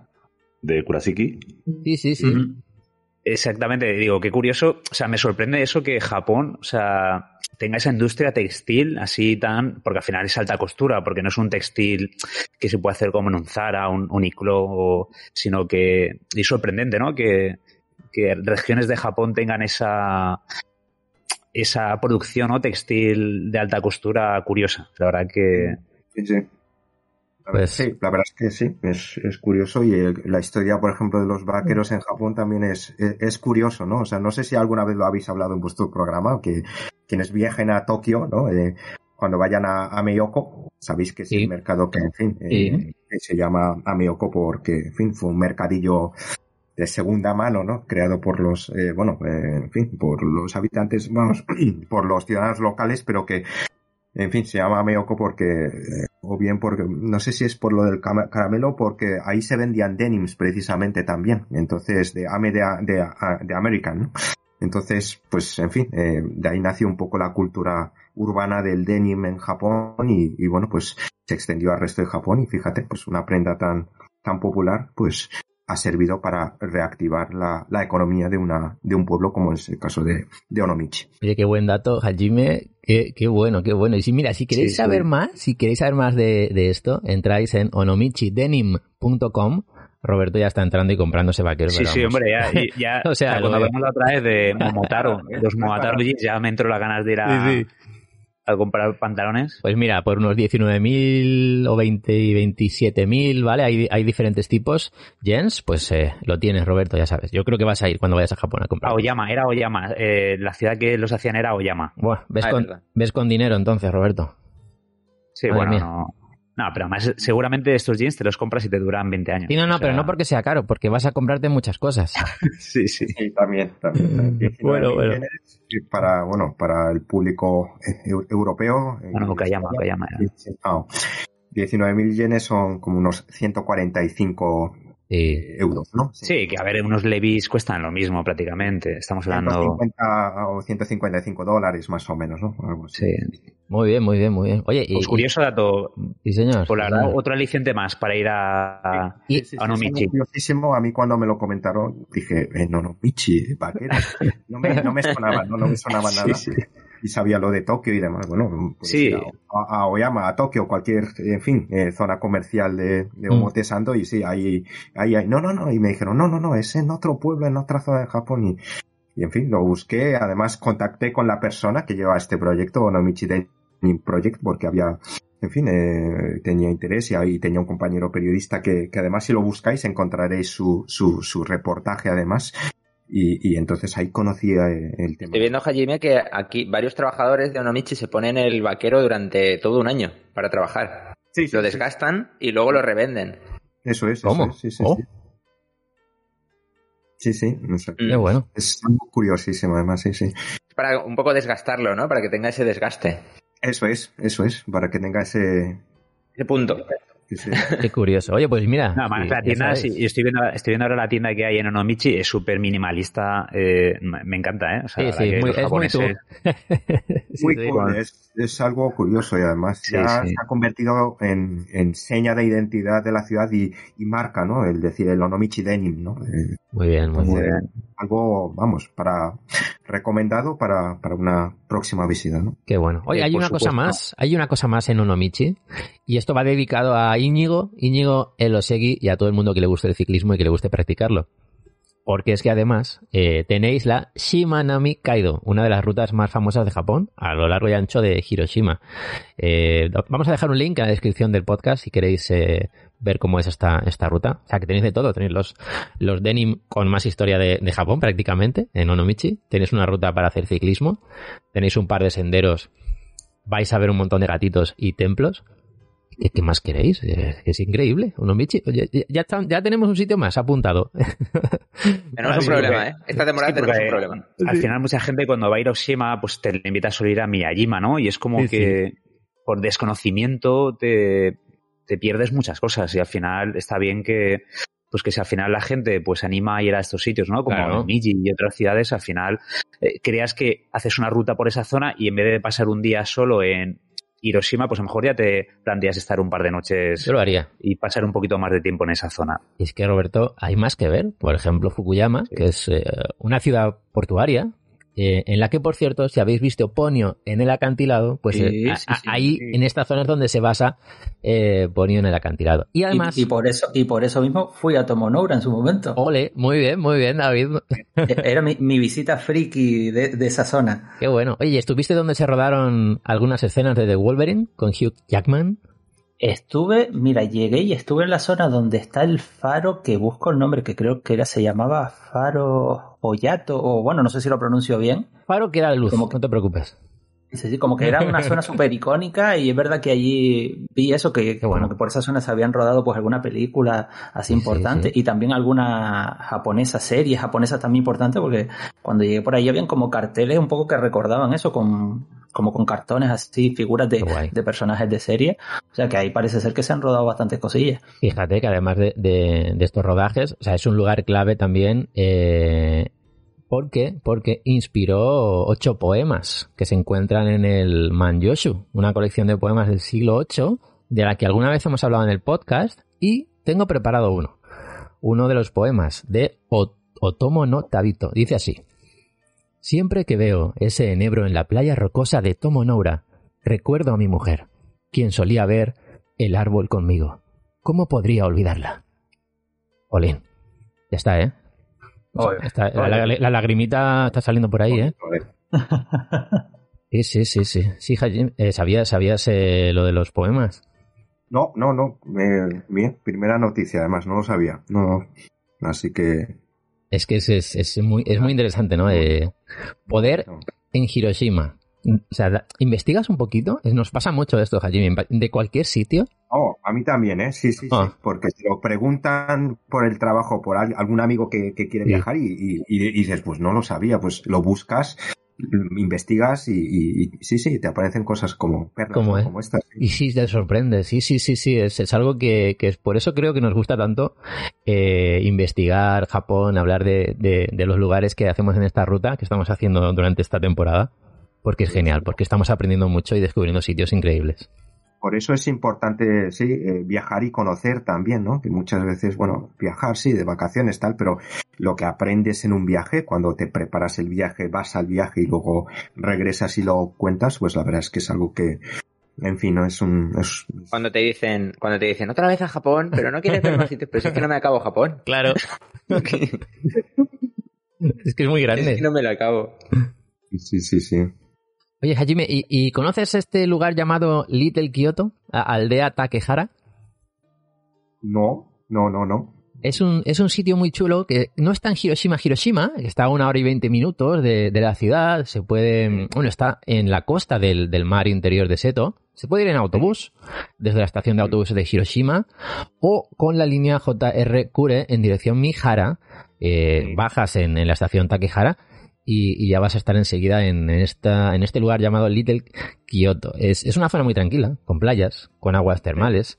Eh, y bueno, la verdad que está muy bien. Además, desde, desde podéis ir a Okunoshima, que es la isla de los conejos, que están ahí a, a su rollo. Esto seguro que lo habéis visto por ahí. Vamos, es... eh, en, en YouTube, eh, vamos, causa furor. Arrasa, ¿no?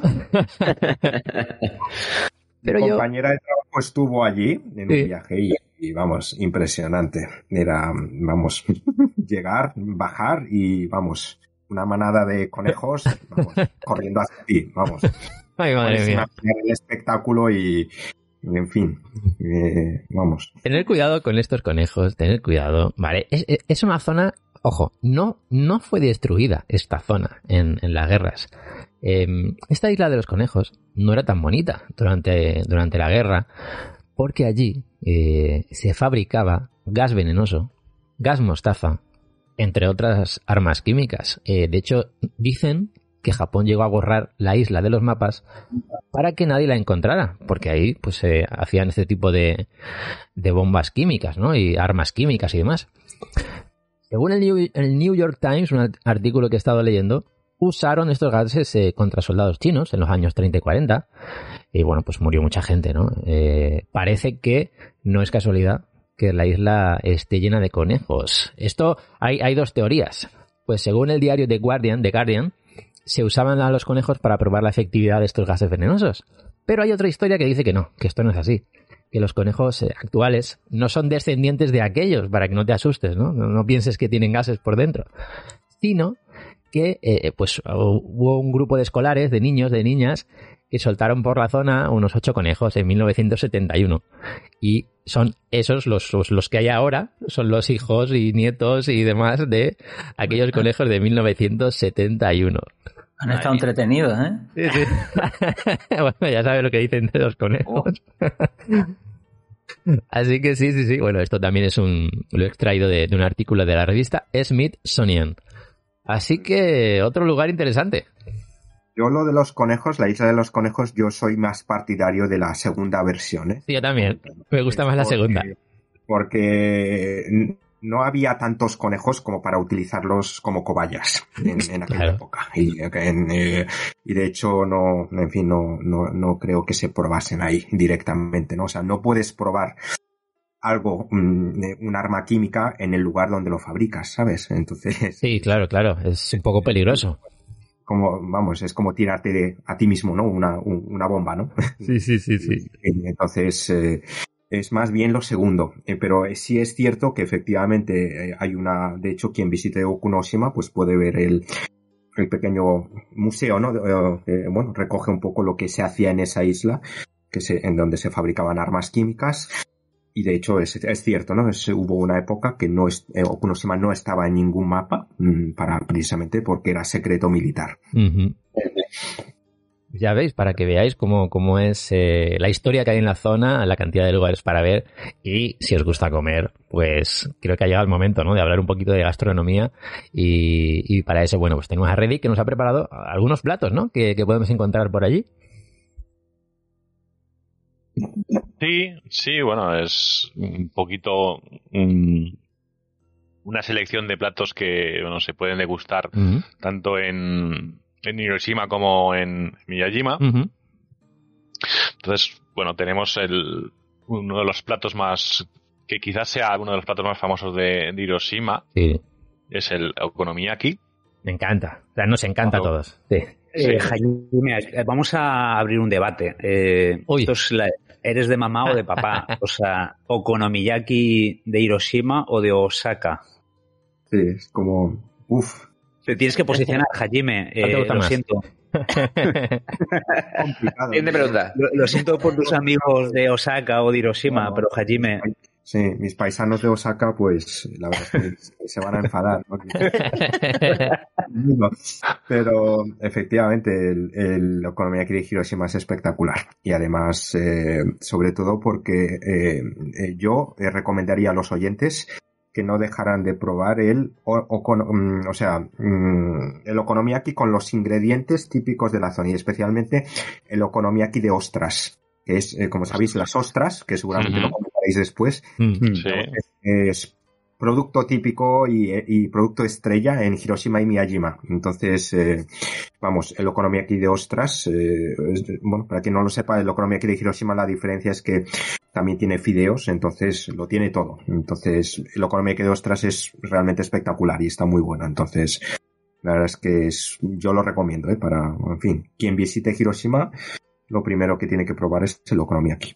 y luego, siguiendo hablando de- del okonomiyaki, eh, claro, mucha gente dirá, ostras, ¿dónde me puedo comer un buen okonomiyaki? ¿O dónde debería ir a comer okonomiyaki? O sea, realmente en toda la ciudad está lleno de restaurantes de okonomiyaki. Pero sí que es verdad que hay un edificio, hay una zona que es exclusiva de okonomiyakis, que es el Okonomimura, si no recuerdo mal. Okonomimura, sí. Un edificio. Es, es- es un edificio de varias plantas y en cada planta hay como pues tres o cuatro barras de okonomiyaki Madre mía. y, y está genial porque eh, invita mucho al, al viajero que va solo, ¿no? Porque tú realmente te sientas allí, eh, no hace falta que vengas acompañado, si vienes acompañado también, no pasa nada, está genial. Y la verdad que es un placer el sentarte en una barra de esas, eh, ver cómo te preparan el okonomiyaki que elijas al momento y tener una charla tanto con el cocinero o con los eh, asistentes, ¿no? A esa, Sí, sí. a esa comida. Y la verdad que yo he tenido, es más, yo iba todas las noches a cenar allí, no sé, porque me encantaba ese ambiente, ¿no? De, de hablar de qué tal el día, lo que habíamos hecho, eh, no sé, muy mágico O sea, aquello. hablas como con, con la persona que tienes al lado también, ¿no? Sí, sí, claro, claro. Mm. O sea, es porque estás, estás, tan- bueno, ahora no sé si con el COVID cómo lo van a hacer o Ujú. cómo lo harán, pero eh, la verdad que es que estás, pues eso, muy, muy pegado y luego, pues el cocinero, pues es como que te invita un poco a, a, a es- a entrar conversación, ¿no? Y, y está genial. Qué guay. Oye, Revi, y una cosa, ¿y qué es lo que lleva? Así, en en resumen, ¿cómo, cómo, cómo se hace un, un okonomiyaki? Pues, mm, el- el- digamos, una de las diferencias entre el okonomiyaki de, de Osaka y el de, y el de Hiroshima es que, por ejemplo, en el caso del, del okonomiyaki de Hiroshima, los ingredientes van como puestos por capas, en vez de, digamos, mezclados, van puestos como por capas y luego, pues, un poco la diferencia también un poco en cuanto a, ingredientes, como, como he comentado. Eh, en este caso puede llevar marisco, puede llevar huevo, puede llevar también carne, eh, también puede llevar queso y luego eh, también lleva los fideos yakisoba. Y otra diferencia también es, en principio, es que, el, que en el caso de la economía aquí de, de aquí de Hiroshima lleva, digamos, más cantidad de más cantidad de col. Me gusta, me gusta, me gusta todo. O sea, la primera vez que probé el okonomiyaki, o sea, lo aluciné. Y claro, ¿qué pasó? Que nos vieron con cara de que no teníamos ni idea de cómo prepararlo y se nos acercó pues un, un empleado de, de restaurante y nos, como que nos dijo, ¿queréis que lo haga yo? Sí, por favor. Imagínate la- mi cara la primera vez que a mí me lo preparó el que estaba sentado al lado comiendo. O sea, ¿Ah, sí? peor todavía. o sea, un cliente. Ya, anda, trae, ¿no? Anda, trae. Sí, sí, dice, a ver, que vas a hacer un destrozo. Ven aquí, yo te lo hago. Yo tengo, yo tengo pendiente de probar el de aquí de, de Hiroshima. Yo lo probé en, en Osaka, no sé si te acuerdas, en nuestro primer viaje. Sí, sí, sí, sí. Pero el vamos. Hiroshima es una, de- es una deuda pendiente. Siempre- La visita habrá que, habrá que ir a probarlo. Yo siempre que he comido okonomiyaki, eh, vamos, de- muy bien. O sea, muy bien en todos los sitios. Y, pero sí, sí, yo también tengo pendiente eso. Así que lo haremos, lo haremos. Bueno, pero vamos, ya te digo yo que lo vamos a hacer, seguro. ¿Qué más La cositas? es que es curioso- sí, sí, la verdad es que es curioso que, que, que, que, que en, que en Hiroshima, mm, vamos, eh, te incluyan muchos ing- ingredientes diferentes. Además, yo, yo probé otro que era, que era con mochi, además. Con mochi.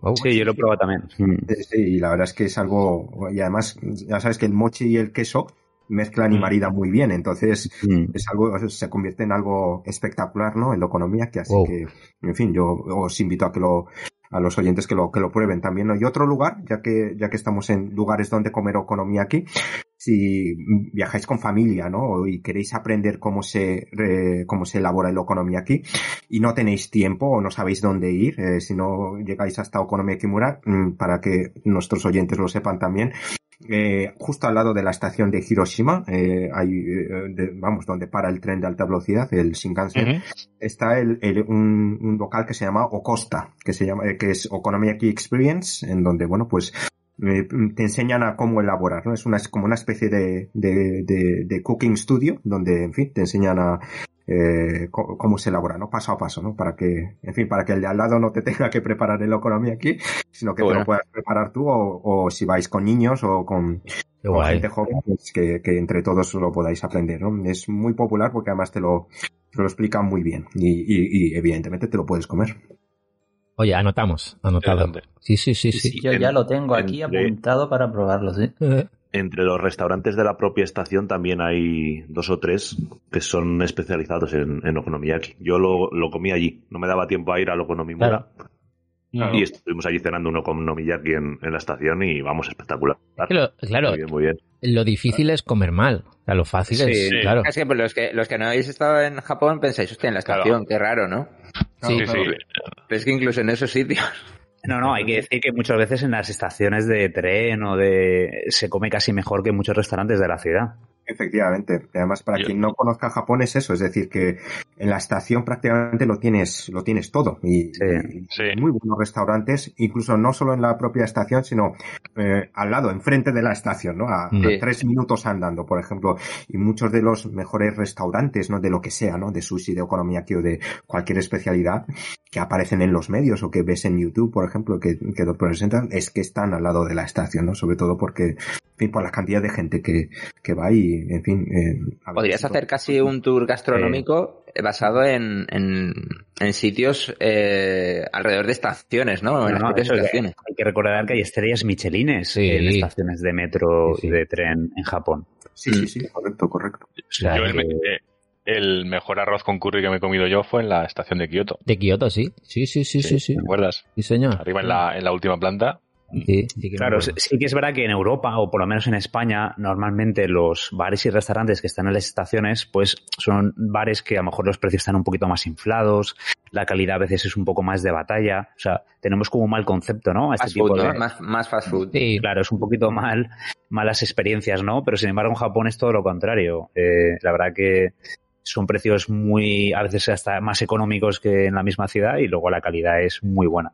Eso es, sobre todo muchas de las estaciones, pues eso, tienen al lado o en el mismo edificio unos grandes almacenes y en fin, y, en la y lo que habéis comentado de Kioto, en la planta arriba, en la planta superior, Mm. pues tenéis ahí toda una, una zona de, de, de, de ocio y gastronomía, ¿no? De restauración. Entonces, pues tenéis eso, desde Sí. McDonald's hasta, en fin, eh, comida japonesa de lujo o de, o, o comida francesa, restaurantes de cocina española, italiana, etcétera, ¿no? Entonces, sí, sí, o sea que la calidad es a veces mejor incluso que, que, que si paseáis por la calle y, y, y, vamos, que no hay que perder el tiempo buscando, ¿no? Eh, Sino que en caso de duda tenéis la estación o cualquier centro comercial que a veces mm, ho- hoy en día además últimamente se han convertido en verdaderos, ¿cómo se llama? Espacios gastronómicos, ¿no? Sí, sí, sí. sí. totalmente. Y, y en, y en el propio andén, si se fijan, a veces también hay restaurantes de, de ramen. O sea, vas con el tren y te lo ves ahí en medio, la gente esperando y mientras come ramen. Correcto, correcto. Porque además eso es el ramen, pues el ramen o cualquier fideo, pues como sabéis, eh, es mejor comerlo de pie, ¿no? Es más fácil. Entonces, claro, la gente que solo tiene cinco minutos, y además eh, te lo preparan en el momento. Con lo Sí, sí, sí. Es Y increíble. luego una y luego una cosa curiosa de Japón, ¿no? En todo Japón lo podéis ver que así como por ejemplo nosotros aquí en Valencia, pues la, la famosa paella, claro, eh, por tema de turismo ves en muchos restaurantes que se anuncian paellas y muchas veces las paellas estas que se anuncian como paellas, eh, muchas veces son paellas para turistas que llamamos nosotros, que son paellas que a lo mejor no tienen esa calidad, ¿no? De- del arroz o de o de, o de los ingredientes. Y sin embargo, en Japón, yo, de verdad, creo que en pocos restaurantes he entrado y he tenido una mala experiencia gastronómica. Es verdad, es que claro, eh, aquí eh, se dice mucho, no, no, es que esos lugares son para turistas. Pero yo en Japón, es verdad, no he tenido esa sensación de que exista el concepto mal llamado restaurante para turistas. Yo, la verdad que no, no nunca me ha pasado. O sea, siempre he comido bien y, y en sitios eh, que siempre estaba lleno de japoneses y, y nunca me he encontrado un sitio como, como, como que fuera muy claro para turistas. La verdad que eso yo creo que no existe en Japón. Eso, eso te iba a decir, que, que corrígeme si me equivoco, pero yo no tengo la sensación de que tengan esos restaurantes para turistas. Yo creo que lo hacen todo para ellos y ahí es donde vamos los turistas. Mm. Sí, Sí que es verdad que hay sitios que parece como en los que si eres turista no te meterías nunca porque no sabes lo que te puedes encontrar, pero que luego te llevarías una sorpresa de lo bueno que está. Que son sitios como muy camuflados, ¿no? Pero vayas donde vayas, siempre tienes esa, esa calidad. Y a veces mientras más sucio y más hecho polvo parezca el sitio, más bueno está. Exacto. porque esa, esa que- suciedad le da... Sí, yo creo que lo habéis explicado muy bien. No, no, no hay sitio para turistas. ¿eh? Además, Mm. es debido a la cantidad de, de restaurantes, cafeterías, bares que hay en Japón.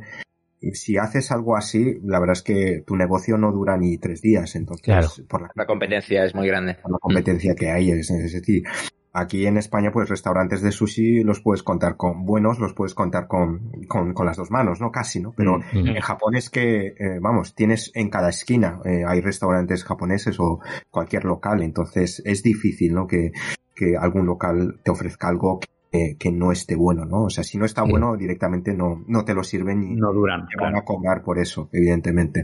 Mm, Entonces, eh, sí, es así. De hecho, vamos, eh, bien sabe, vosotros lo sabéis mejor, ¿no? En Japón ex- existe el concepto de gourmet de clase B, el gourmet. Entonces, es, eh, en fin, es, no es solo la alta gastronomía lo que está bueno, sino que, en fin, el local más cutre, más, en fin, cochambroso que, en fin, ves la fachada y casi se cae a trozos. Sí.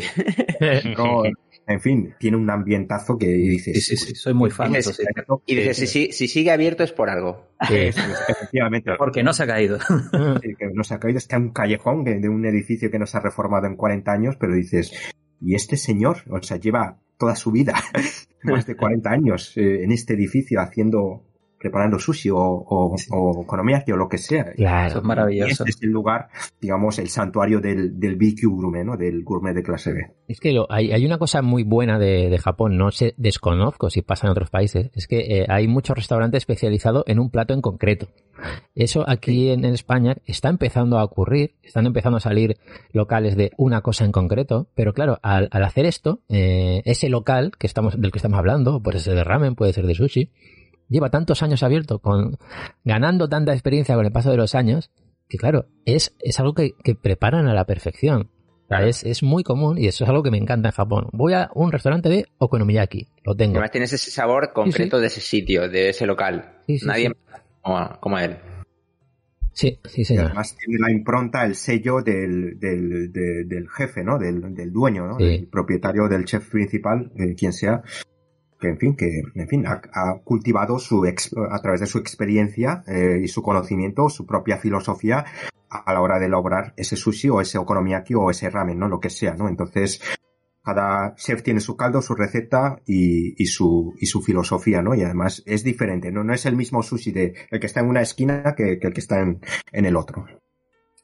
Pues sí, es así, es, sí, sí. Oye, perdona, Reddy, que te robamos el tiempo eh, de la sección. Eh, No, continúa. no. Es broma, Sí, es broma. sí, es que- Continúa, continúa. ¿Qué más tenemos? De, qué, qué más podemos comer en, en estas zonas, tanto en Miyajima como en Hiroshima? Luego hablamos de Miyajima.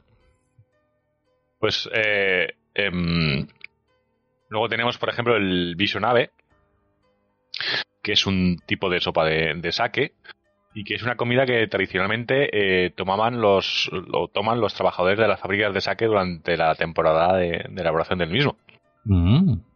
Se trata de una es una comida que es que es, es sencilla, es en una se hace en una sola olla y que se, se, se hace salteando ajo en, en la olla y luego añadiendo añadiendo pollo, panza de pescado, koniaku, que lo he tenido que buscar y por lo visto es un bloque hecho con del tubérculo de la planta del konjac, Ujú. colchina, eh, cebolla, ajo, puerro, eh, cebolleta y pimiento. Y finalmente se sazona todo con, con sake, sal, Yo creo que... y tiene un- una característica que es como el alcohol hierve, Ajá, vale. es una, es una comida que es apta para también para, para los niños. Claro, se evapora, claro, claro. Ujú. Lo veo como un plato de invierno, ¿no? Vendría bien ahora. Que hace Sí, fresquito. La verdad es que sí. Sí, Ahora, sí. El calorcito seguro que entra, que entra muy bien.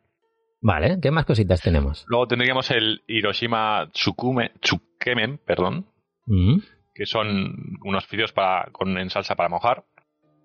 Y que son un, es un plato que nació originalmente en Hiroshima Mm. y que después de hervir los, los fideos se sumergen en, en agua helada, se escurren y se sirven con salsa extra picante sazonada Uh. con chile Qué bueno. y adornada con cebolleta y col. Me gusta. Y esta es, es una salsa que es exclusiva de, de Hiroshima y que, bueno, puedes ajustarla a, a tu gusto, del picante y demás. Y la variedad de aderezos, pues incluye rodajas de cerdo, asado, huevo cocido, cositas así. Qué bueno. Oye, pues me gusta. Cuidado con el picante, que yo soy muy débil con el picante. Aguanto solamente, ya sabéis, el nivel uno del Coco Ichibaña. Eh, Coco Ichibaña. Claro, claro, no, no me quiero pasar. Yo quería contar rápidamente que, que bueno, que se va a celebrar un, bueno, se celebra todos los años en primavera eh, un festival de la gastronomía, se llama Festival Gourmet, eh, en, en Hiroshima, y se eh, suele celebrar a finales, quería decir, en, durante el Momiji, a finales de, de octubre, en los alrededores del castillo de Hiroshima y en el parque Chuoken. Y bueno, ahí pues hay siempre un montón de puestos de comida, hay productos locales de, varias zonas de la prefectura de, Hiroshima. Y ah, muy cerquita hay además un mercado de pulgas, como un mercado de, segunda mano, eh, y hay actuaciones de, Kagura, que son como unas obras de teatro musicales, y la verdad que está muy bien, son obras que mezclan como a los demonios y a los samuráis, ¿no? Es, algo muy, muy chulo, muy, muy impactante. Creo que si vais eh, en estas fechas a, esta zona, tiene que estar genial, ¿no? Eh, En esa misma zona, probar un montón de platos diferentes, es- luego compráis algo de, de ese mercado de segunda mano. Seguro que Roberto ahí lo pasaría bien. Así que anotaos, Festival Gourmet en Hiroshima. Más platos, Reddick. Una puntualización. Sí, sí. Hachime, sí, sí, claro que sí. Una cosa más, ya que has mencionado lo del sake, para que, Mm. vamos, nuestros oyentes lo sepan también, ¿no? Que, que en Hiroshima, eh, especial, principalmente en la ciudad de Saiyo, que está al, al este de, de Hiroshima, de la ciudad, eh, que mm, es una de las tres zonas de Japón mm, más importantes en la producción de sake. Y de ahí por eso que utilicen el, el sake eh, como ingrediente, ¿no? De ese plato que, que acabas de mencionar. De hecho, además, en esta zona hay como 6-7 bodegas de sake, eh, vamos, eh, justo, vamos, eh, casi a, a menos de un kilómetro de la estación de Saiyo, eh, y además, que además tiene parada de Shinkansen, ¿eh? o sea que hay trenes JR eh, para que Mm. quienes quieran visitarlo, ya que, en fin, ahí está de moda lo de hacer enoturismo, visitar bodegas, Ah. y, y como el sake cada vez es más popular fuera de Japón también, pues que sepáis, ¿no? Para quienes especialmente viajéis en otoño, invierno en, en- a, a Japón, pues, eh, en fin, la visita a una bodega de sake y especialmente dentro de esta zona que es zona de producción, pues vamos, otra visita más para, Sí, sí. eh, vamos, recomendada y para hacer degustación de sake también. Una buena experiencia, la verdad. Sí, sí, tiene que estar muy bien. Qué guay. Muchas gracias, Jimmy. Nada, Interesante. Ok, Reddick, pues nos quedan algunos platitos más, ¿no? Por aquí. bueno, algunos Mm. Sí, que también podéis comer por, por Miyajima. Tenemos, por ejemplo, el anago, que es un bol de arroz con anguilas de agua salada, que están de temporada a mediados de enero y en verano.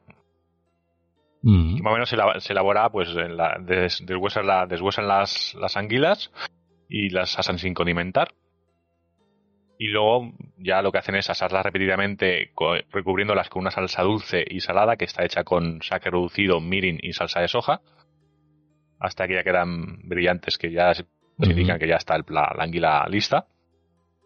Y luego el arroz, pues lo mismo, el arroz también se puede, depende de cada local, bueno, se puede elaborar de muchas formas, pues en algunas tiendas lo elaboran el, el arroz con caldo de anago, en otras lo, lo empapan con la salsa, en otras lo mezclan con, con el anago en rodajas con el arroz.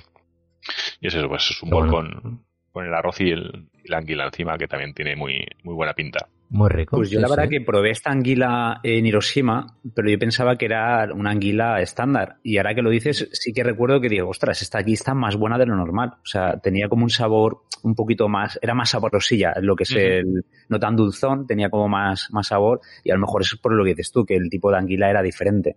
La Claro. textura es diferente además. cuando- Sí. en fin, al morder y, y al paladar, el tacto al paladar es diferente. Sí, sí.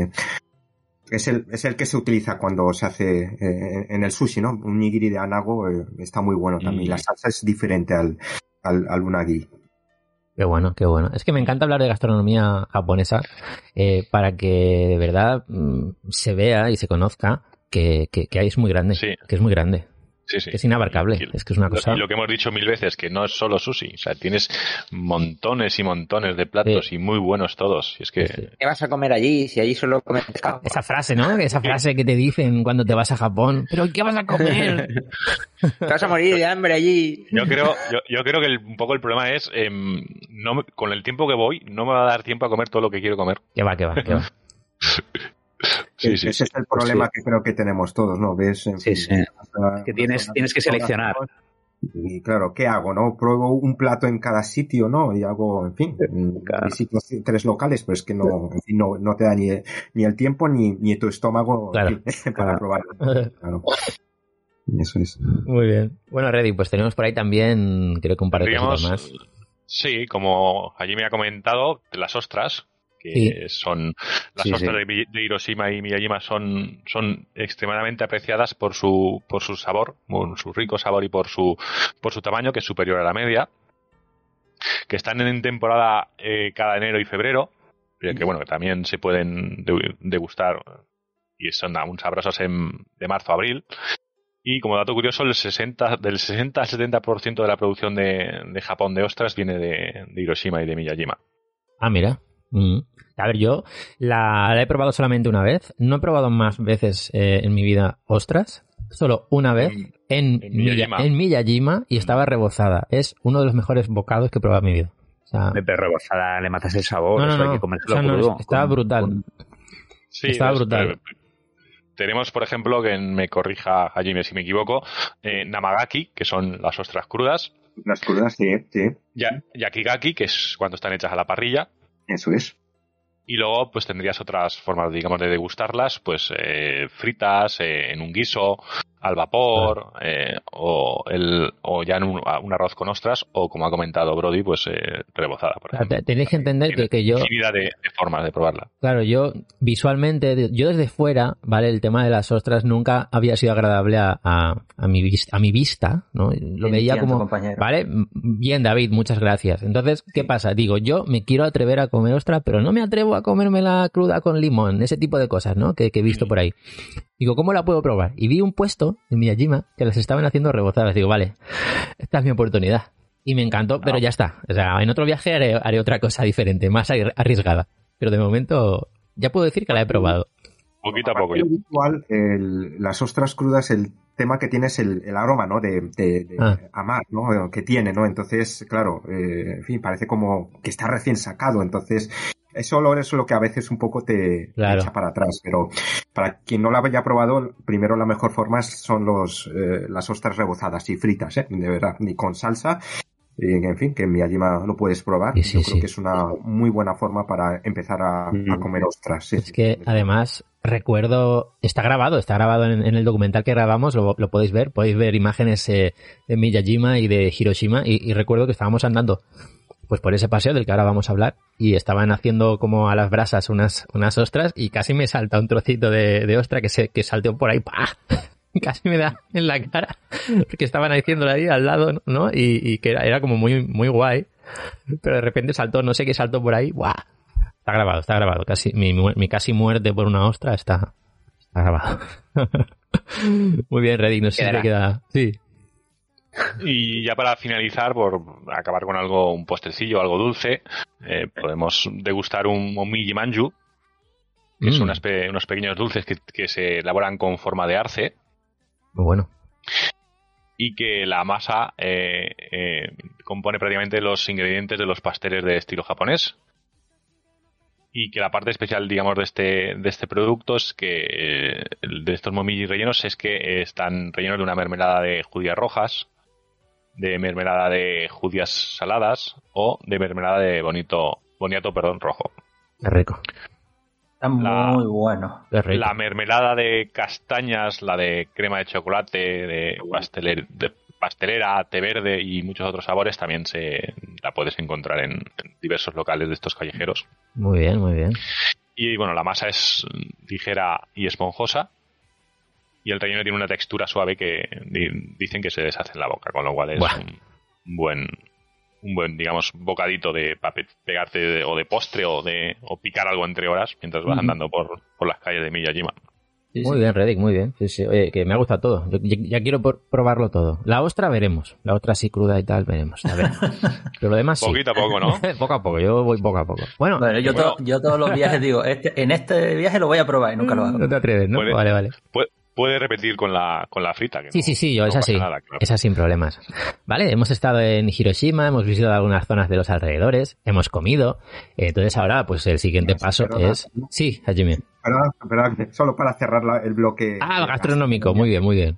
Una- un, un último plato que me acabo de acordar, eh, ya que antes mencionábamos la ciudad de Mihara, Onomichi, ¿no? De ir desde. Mihara hasta Onomichi y de recorrer el, el Shimanami Kaido, ¿verdad? Ese estrecho en, en fin, el- la única ruta ciclista Sí. que atraviesa un estrecho, pues precisamente en esa zona del estrecho, aunque en general en todo el mar de interior de Seto, para, eh, en fin, eh, es un producto muy típico que es el pulpo, que es eh, Mm. lo que me gustaría destacar también, especialmente en Mm. esta zona de Mihara Onomichi, ¿no? Eh, aparte de las ostras, eh, para quien no pue- pueda comer ostras, pues el pulpo es un, y especialmente el arroz con pulpo, el, el taco meshi.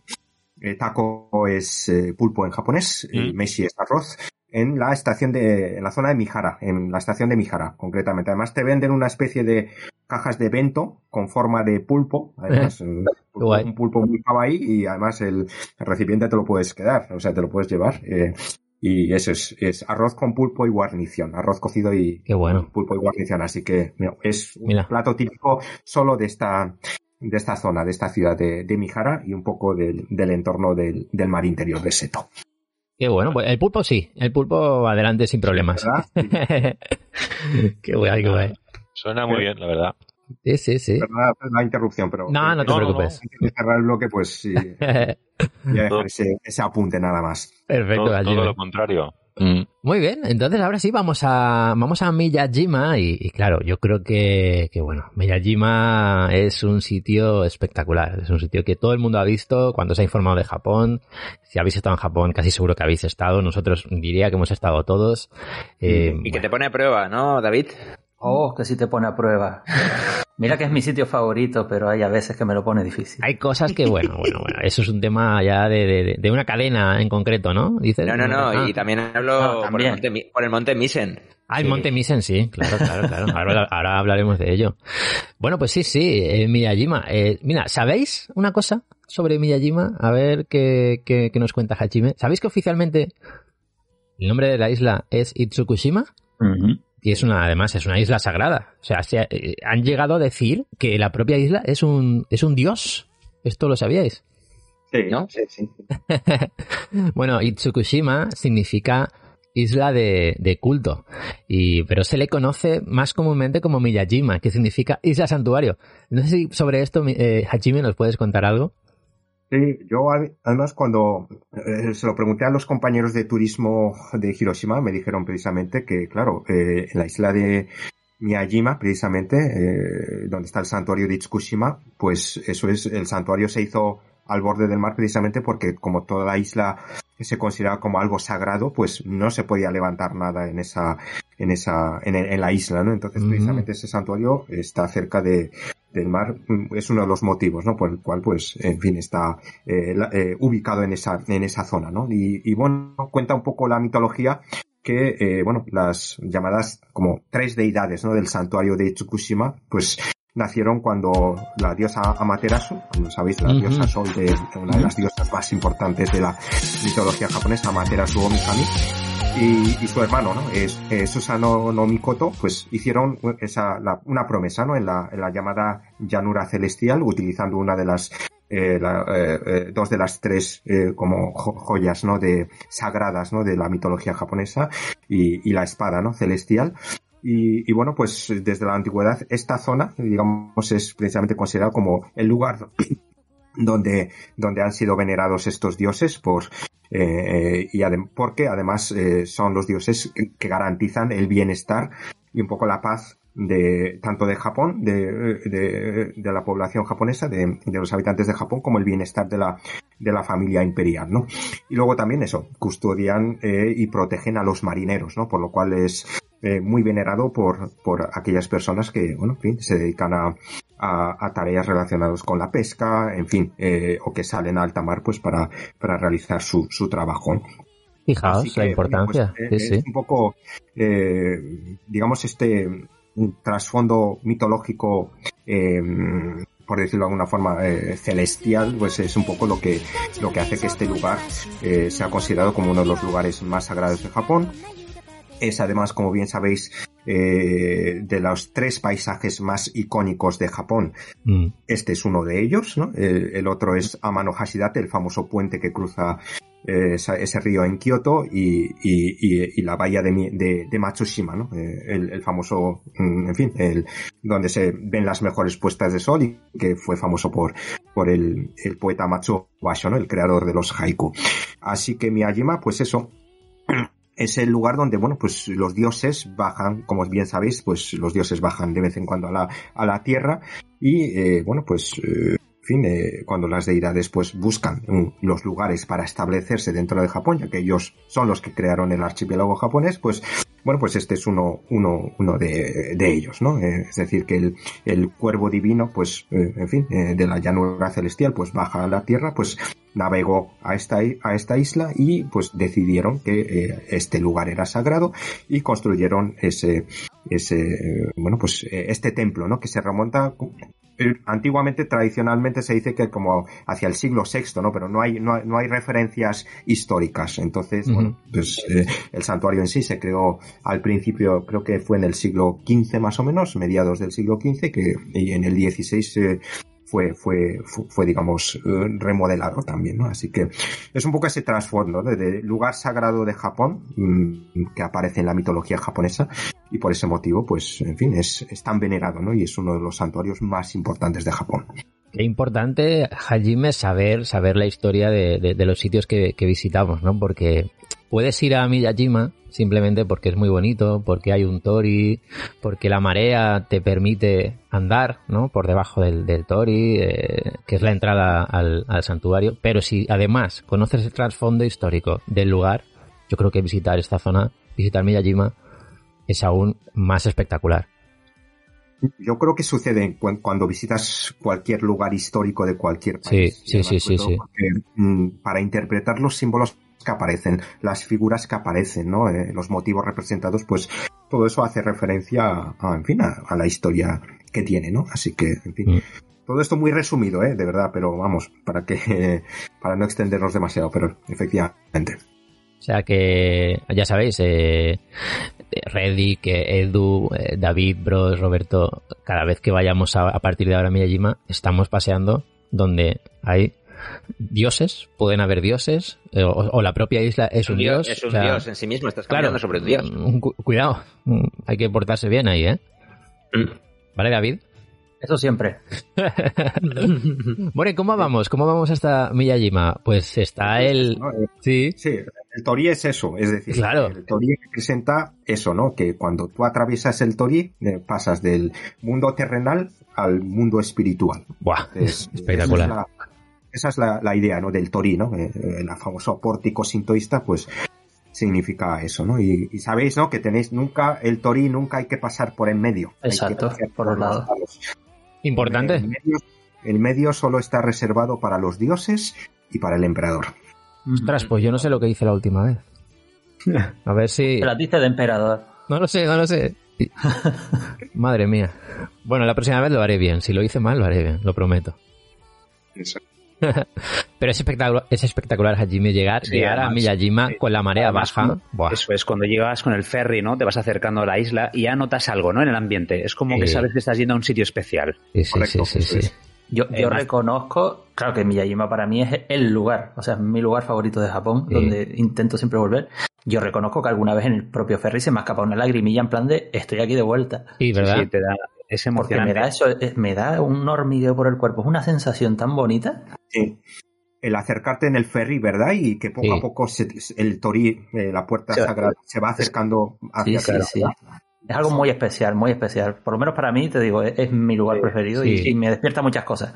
Nos, nos asomamos, ¿no? Todos los pasajeros, ¿no? Eh, vamos, casi hasta el punto de que el ferry vaya a volcar, ¿verdad? Nos, Sí, sí, sí, todos se vuelcan hacia la derecha, ¿no? Del Yo entro, yo entro al ferry, subo corriendo y me coloco siempre en el mismo sitio por donde sé que lo, que lo voy a ver en primera línea. Arriba, arriba del todo. Además, eh, creo que es un catamarán eh, para, para eso, ¿no? Para que no vuelque, no, que es broma, ¿eh? Pero...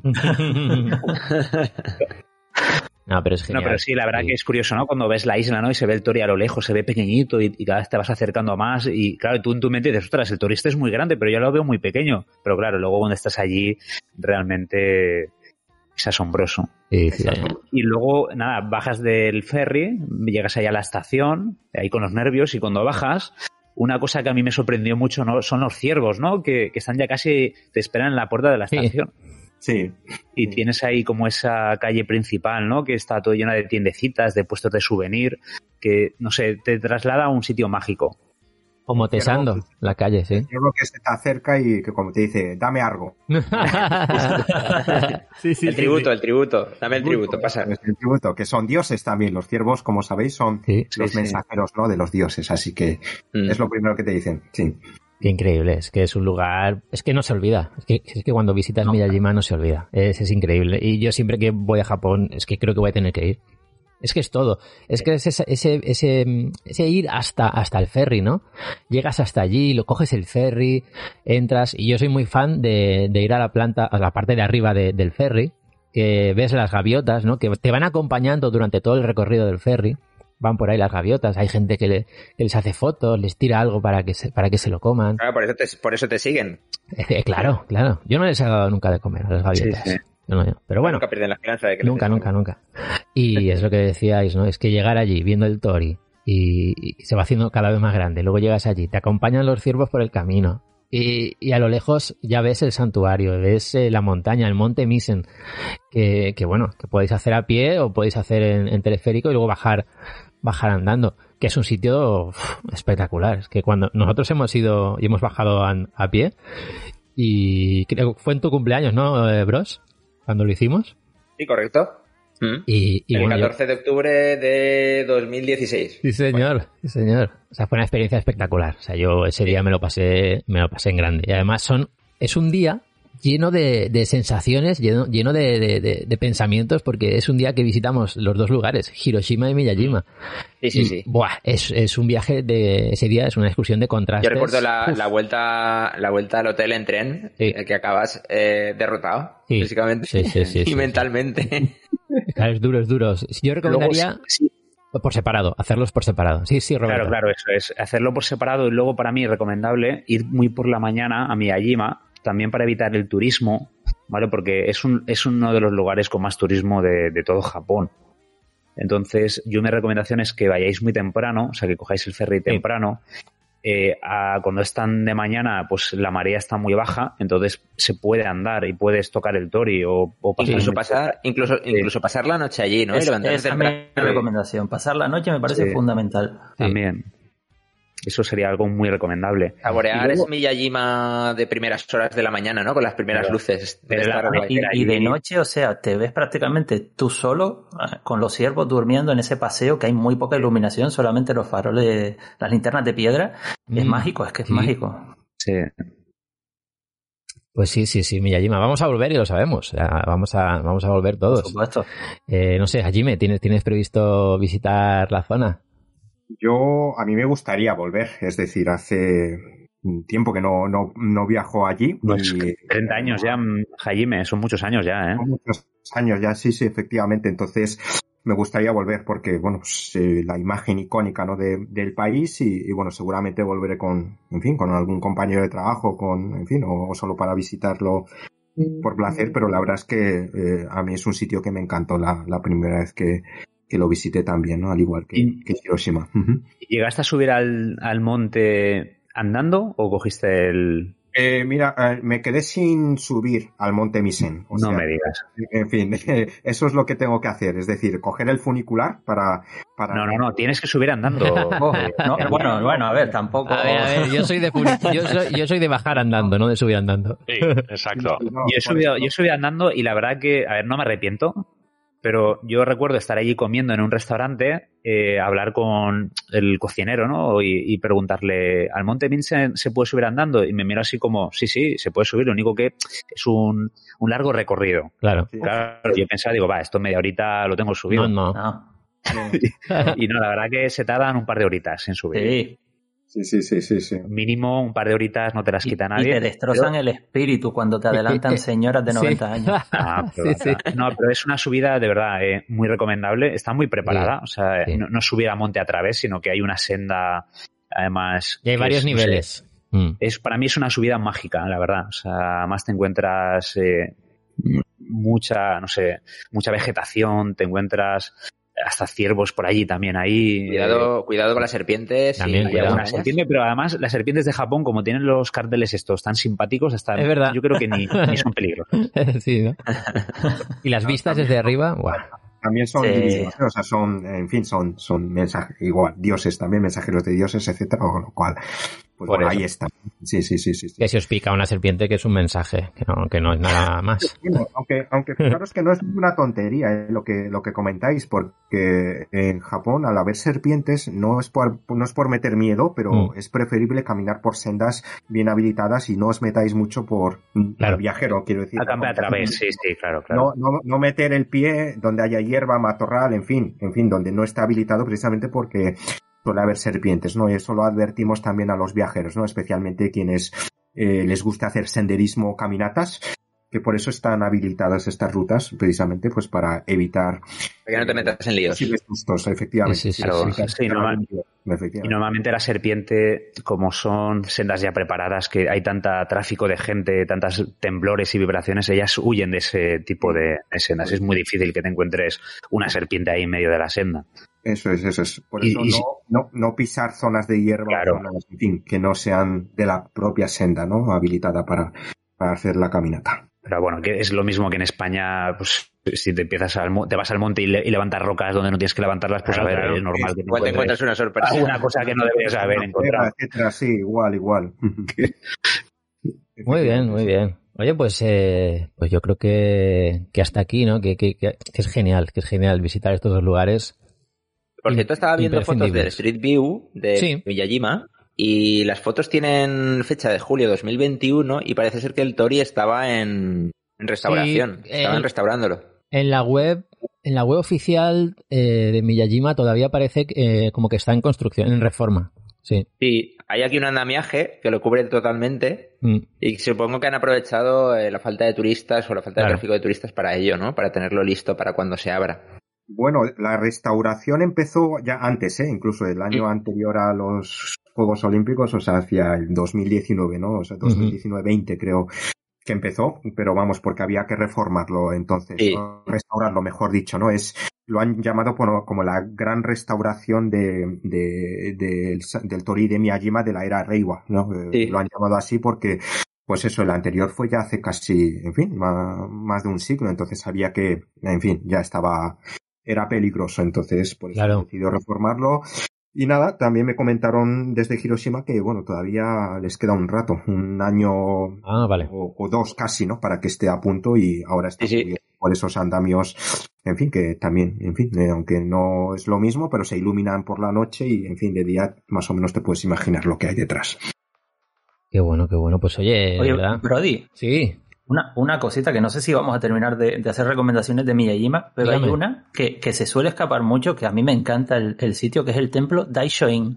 Sí, sí, sí, sí. Que no sé, me imagino que, que lo conocerán, ¿no? Que, que a lo mejor alguno ya, ya ha pasado por allí. Chulo, muy chulo. Muy guay. Estaba como un poco escondido el, el tema y, y la verdad que me he dado cuenta que la gente no, no suele conocerlo y a mí me encanta el sitio. O sea, nada más entrar tiene a mano izquierda un poco escondido una subida, una escalinata con muchos muñecos Jisoo al lado, todos diferentes unos de ¿Ese otros. es, el que, ¿Ese es el que grabaste, David, en tu Sí. viaje? Sí, señor, sí, señor. Y a mí el sitio me encanta. No suele estar muy visitado, la verdad que es bastante tranquilo, sobre todo si vas a última hora de, de la tarde. Y, y está genial, tiene muchos edificios que puedes entrar, subes, tienes unas vistas espectaculares de, de la isla, de la zona de, de del santuario, de la pagoda. Se ve estupendo del Tori. Yo lo recomiendo mucho y es gratuito. ¿eh? Daishoin, muy bien, muy bien. Daishoin.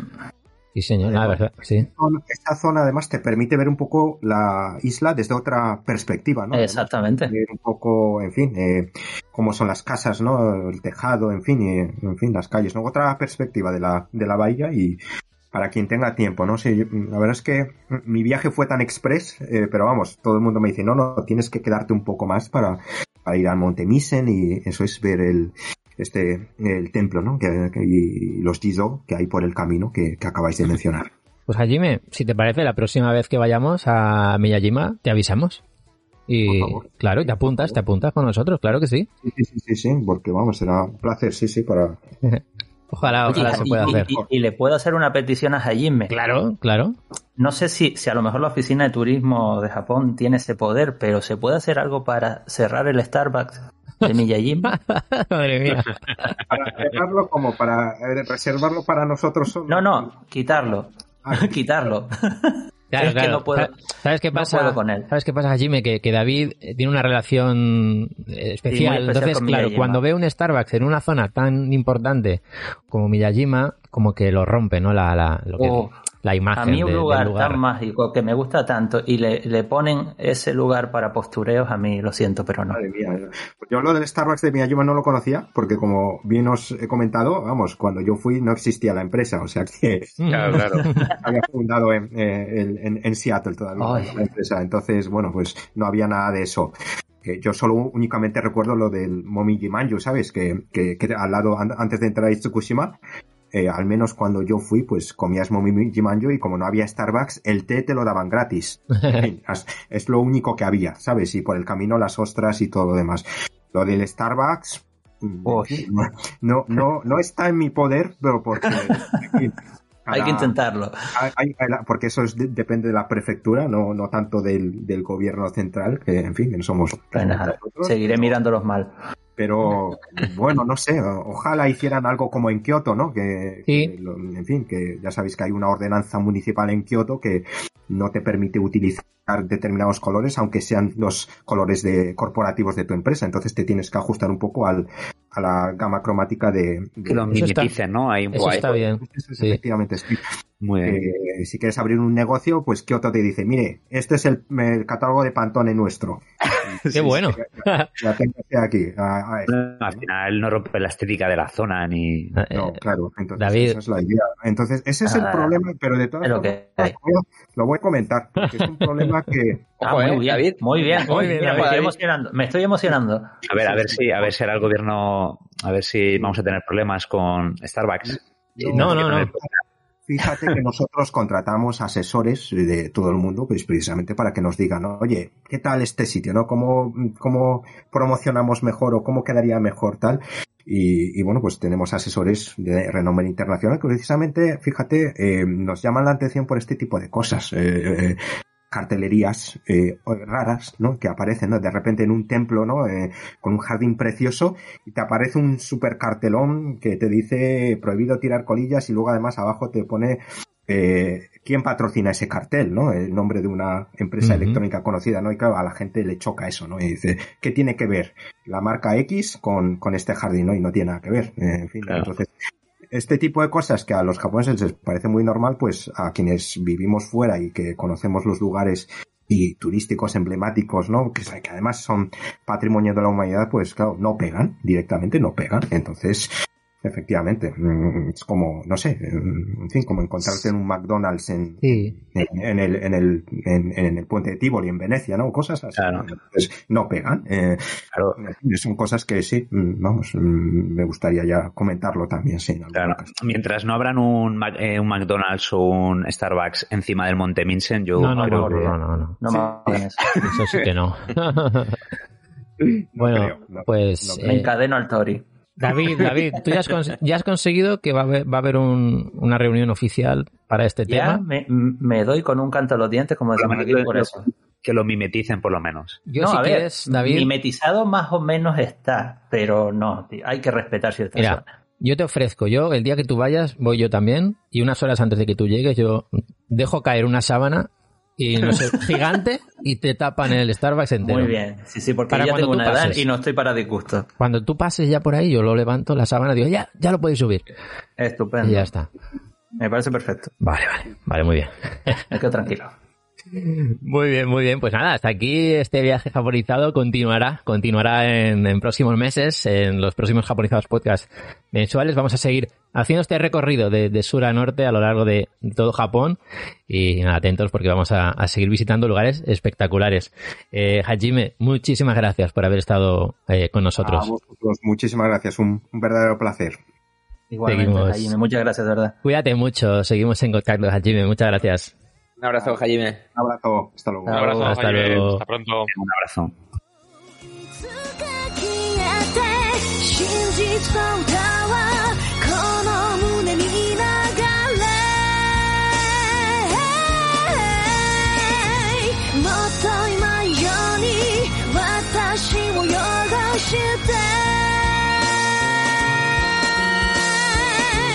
ほんの少しだけ私を汚して真実の蓋を道しるべにして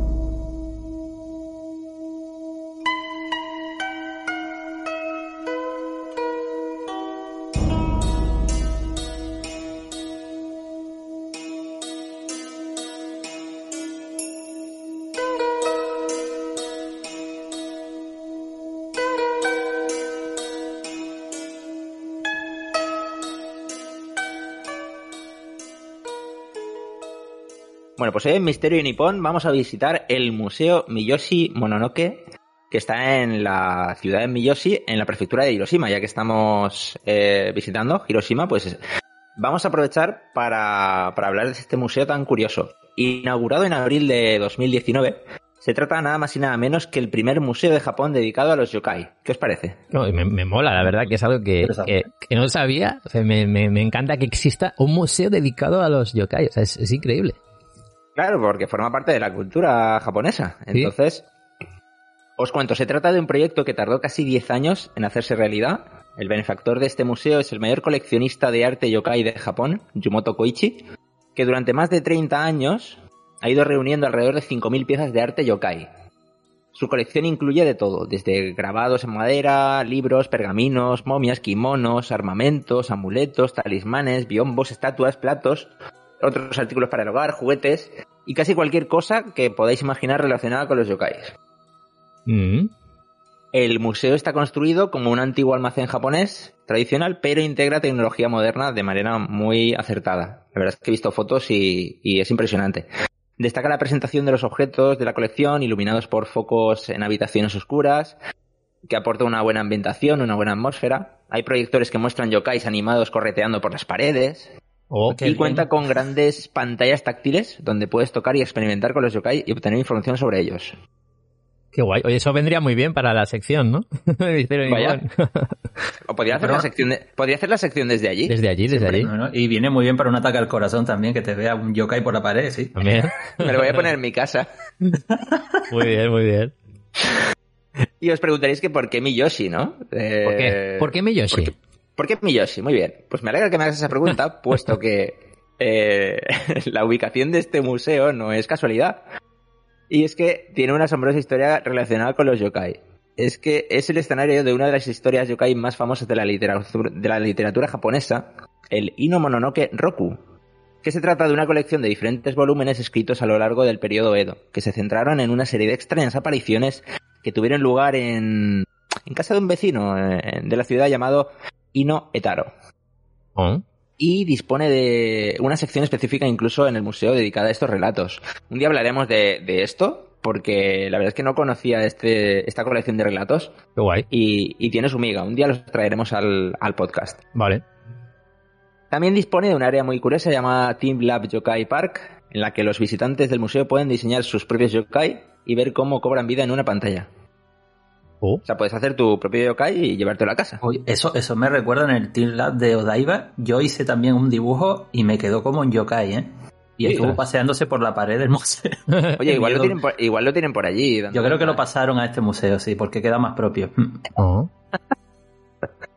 También tenéis una tienda de regalos al final de la visita y un restaurante que se ajusta a los, horarios, a los horarios del museo. Por si vais por la mañana y se os hace así como mediodía y queréis aprovechar, pues allí podéis comer tranquilamente. ¿Y cómo llegamos hasta este museo? Pues podemos aprovechar la visita de Hiroshima eh, para ir a la estación. Cogemos la, la línea de tren JR JB, JB.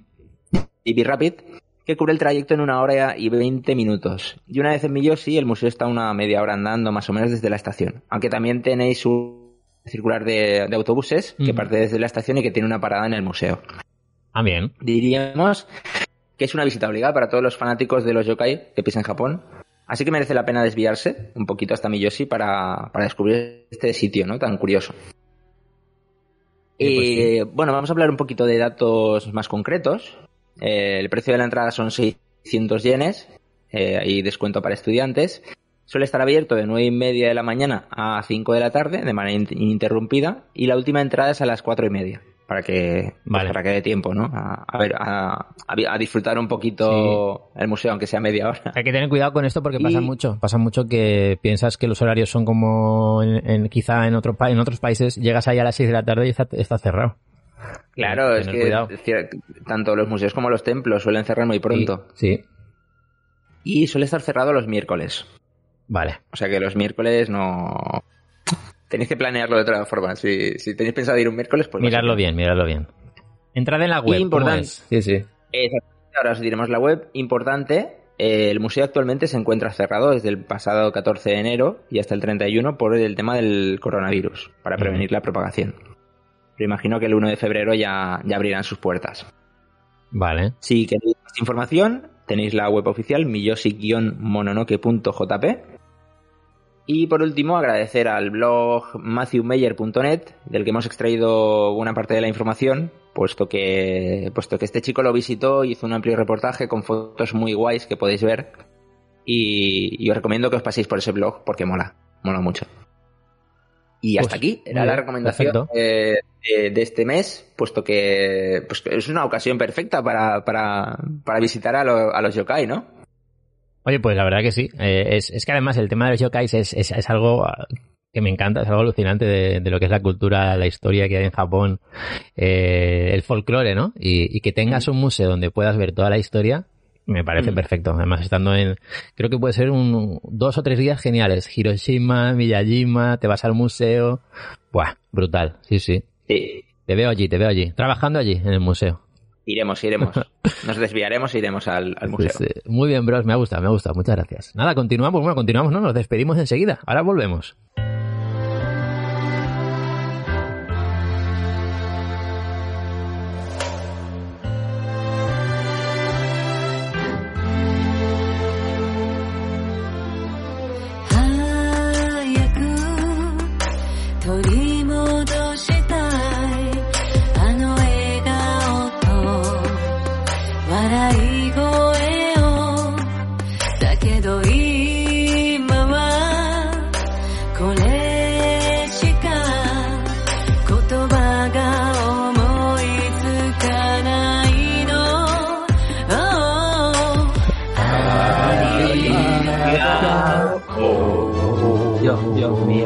quedando. Qué bien cantamos, madre mía. Na, na, na, na, na, na. Esto, no, no sé. Na, na, na, na, na. Madre mía, por favor. Mira, pedimos perdón ya. Lo siento, lo siento. Bueno. Gomen, gomen, ne. Gomen Nasai. Es que nos emocionamos, nos venimos arriba, no podemos, no podemos parar. No, no, no, no. No, no, es que. Daros las gracias. Correcto.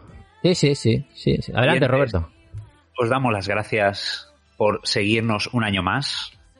Sí. Y estar- esperemos que nos sigáis este año entero, otro año más. También, Es también. verdad, es que lo ha dicho Roberto al principio del programa, es que es el primer podcast de- del año. Sí. Eh, Oye, y, y que no se nos olvide que este mes es doble aniversario. No me digas, no, no, no me acordaba, David. No, cuenta, cuenta. No, claro. que no me había dado cuenta. Que, que- que este mes es aniversario de, de japonizados y aniversario de Directo a Japón, ¿no? No me digas. verdad? Es verdad que es enero. Es enero. Claro, Es que no se nos olvide. muy bien, muy bien. No me había dado cuenta, sí, señor. Sí, Sí, que señor. sin darnos cuenta, mm, nacimos a la vez. Cierto. Entonces cumplimos cuatro años. A ver. Sí, eh, cuatro años. sí, sí, sí, sí, sí. Oye, muy bien, Enero muy bien. del 18. sí, señor. Felicidades, David, Edu, felicidades. Igualmente, igualmente a todo el equipo. Qué guay. 22 de enero. cuatro añitos, a ya estamos para ir a la guardería, ¿no? Cuatro años, a eh, es cuatro años ya, ¿eh? De proyecto.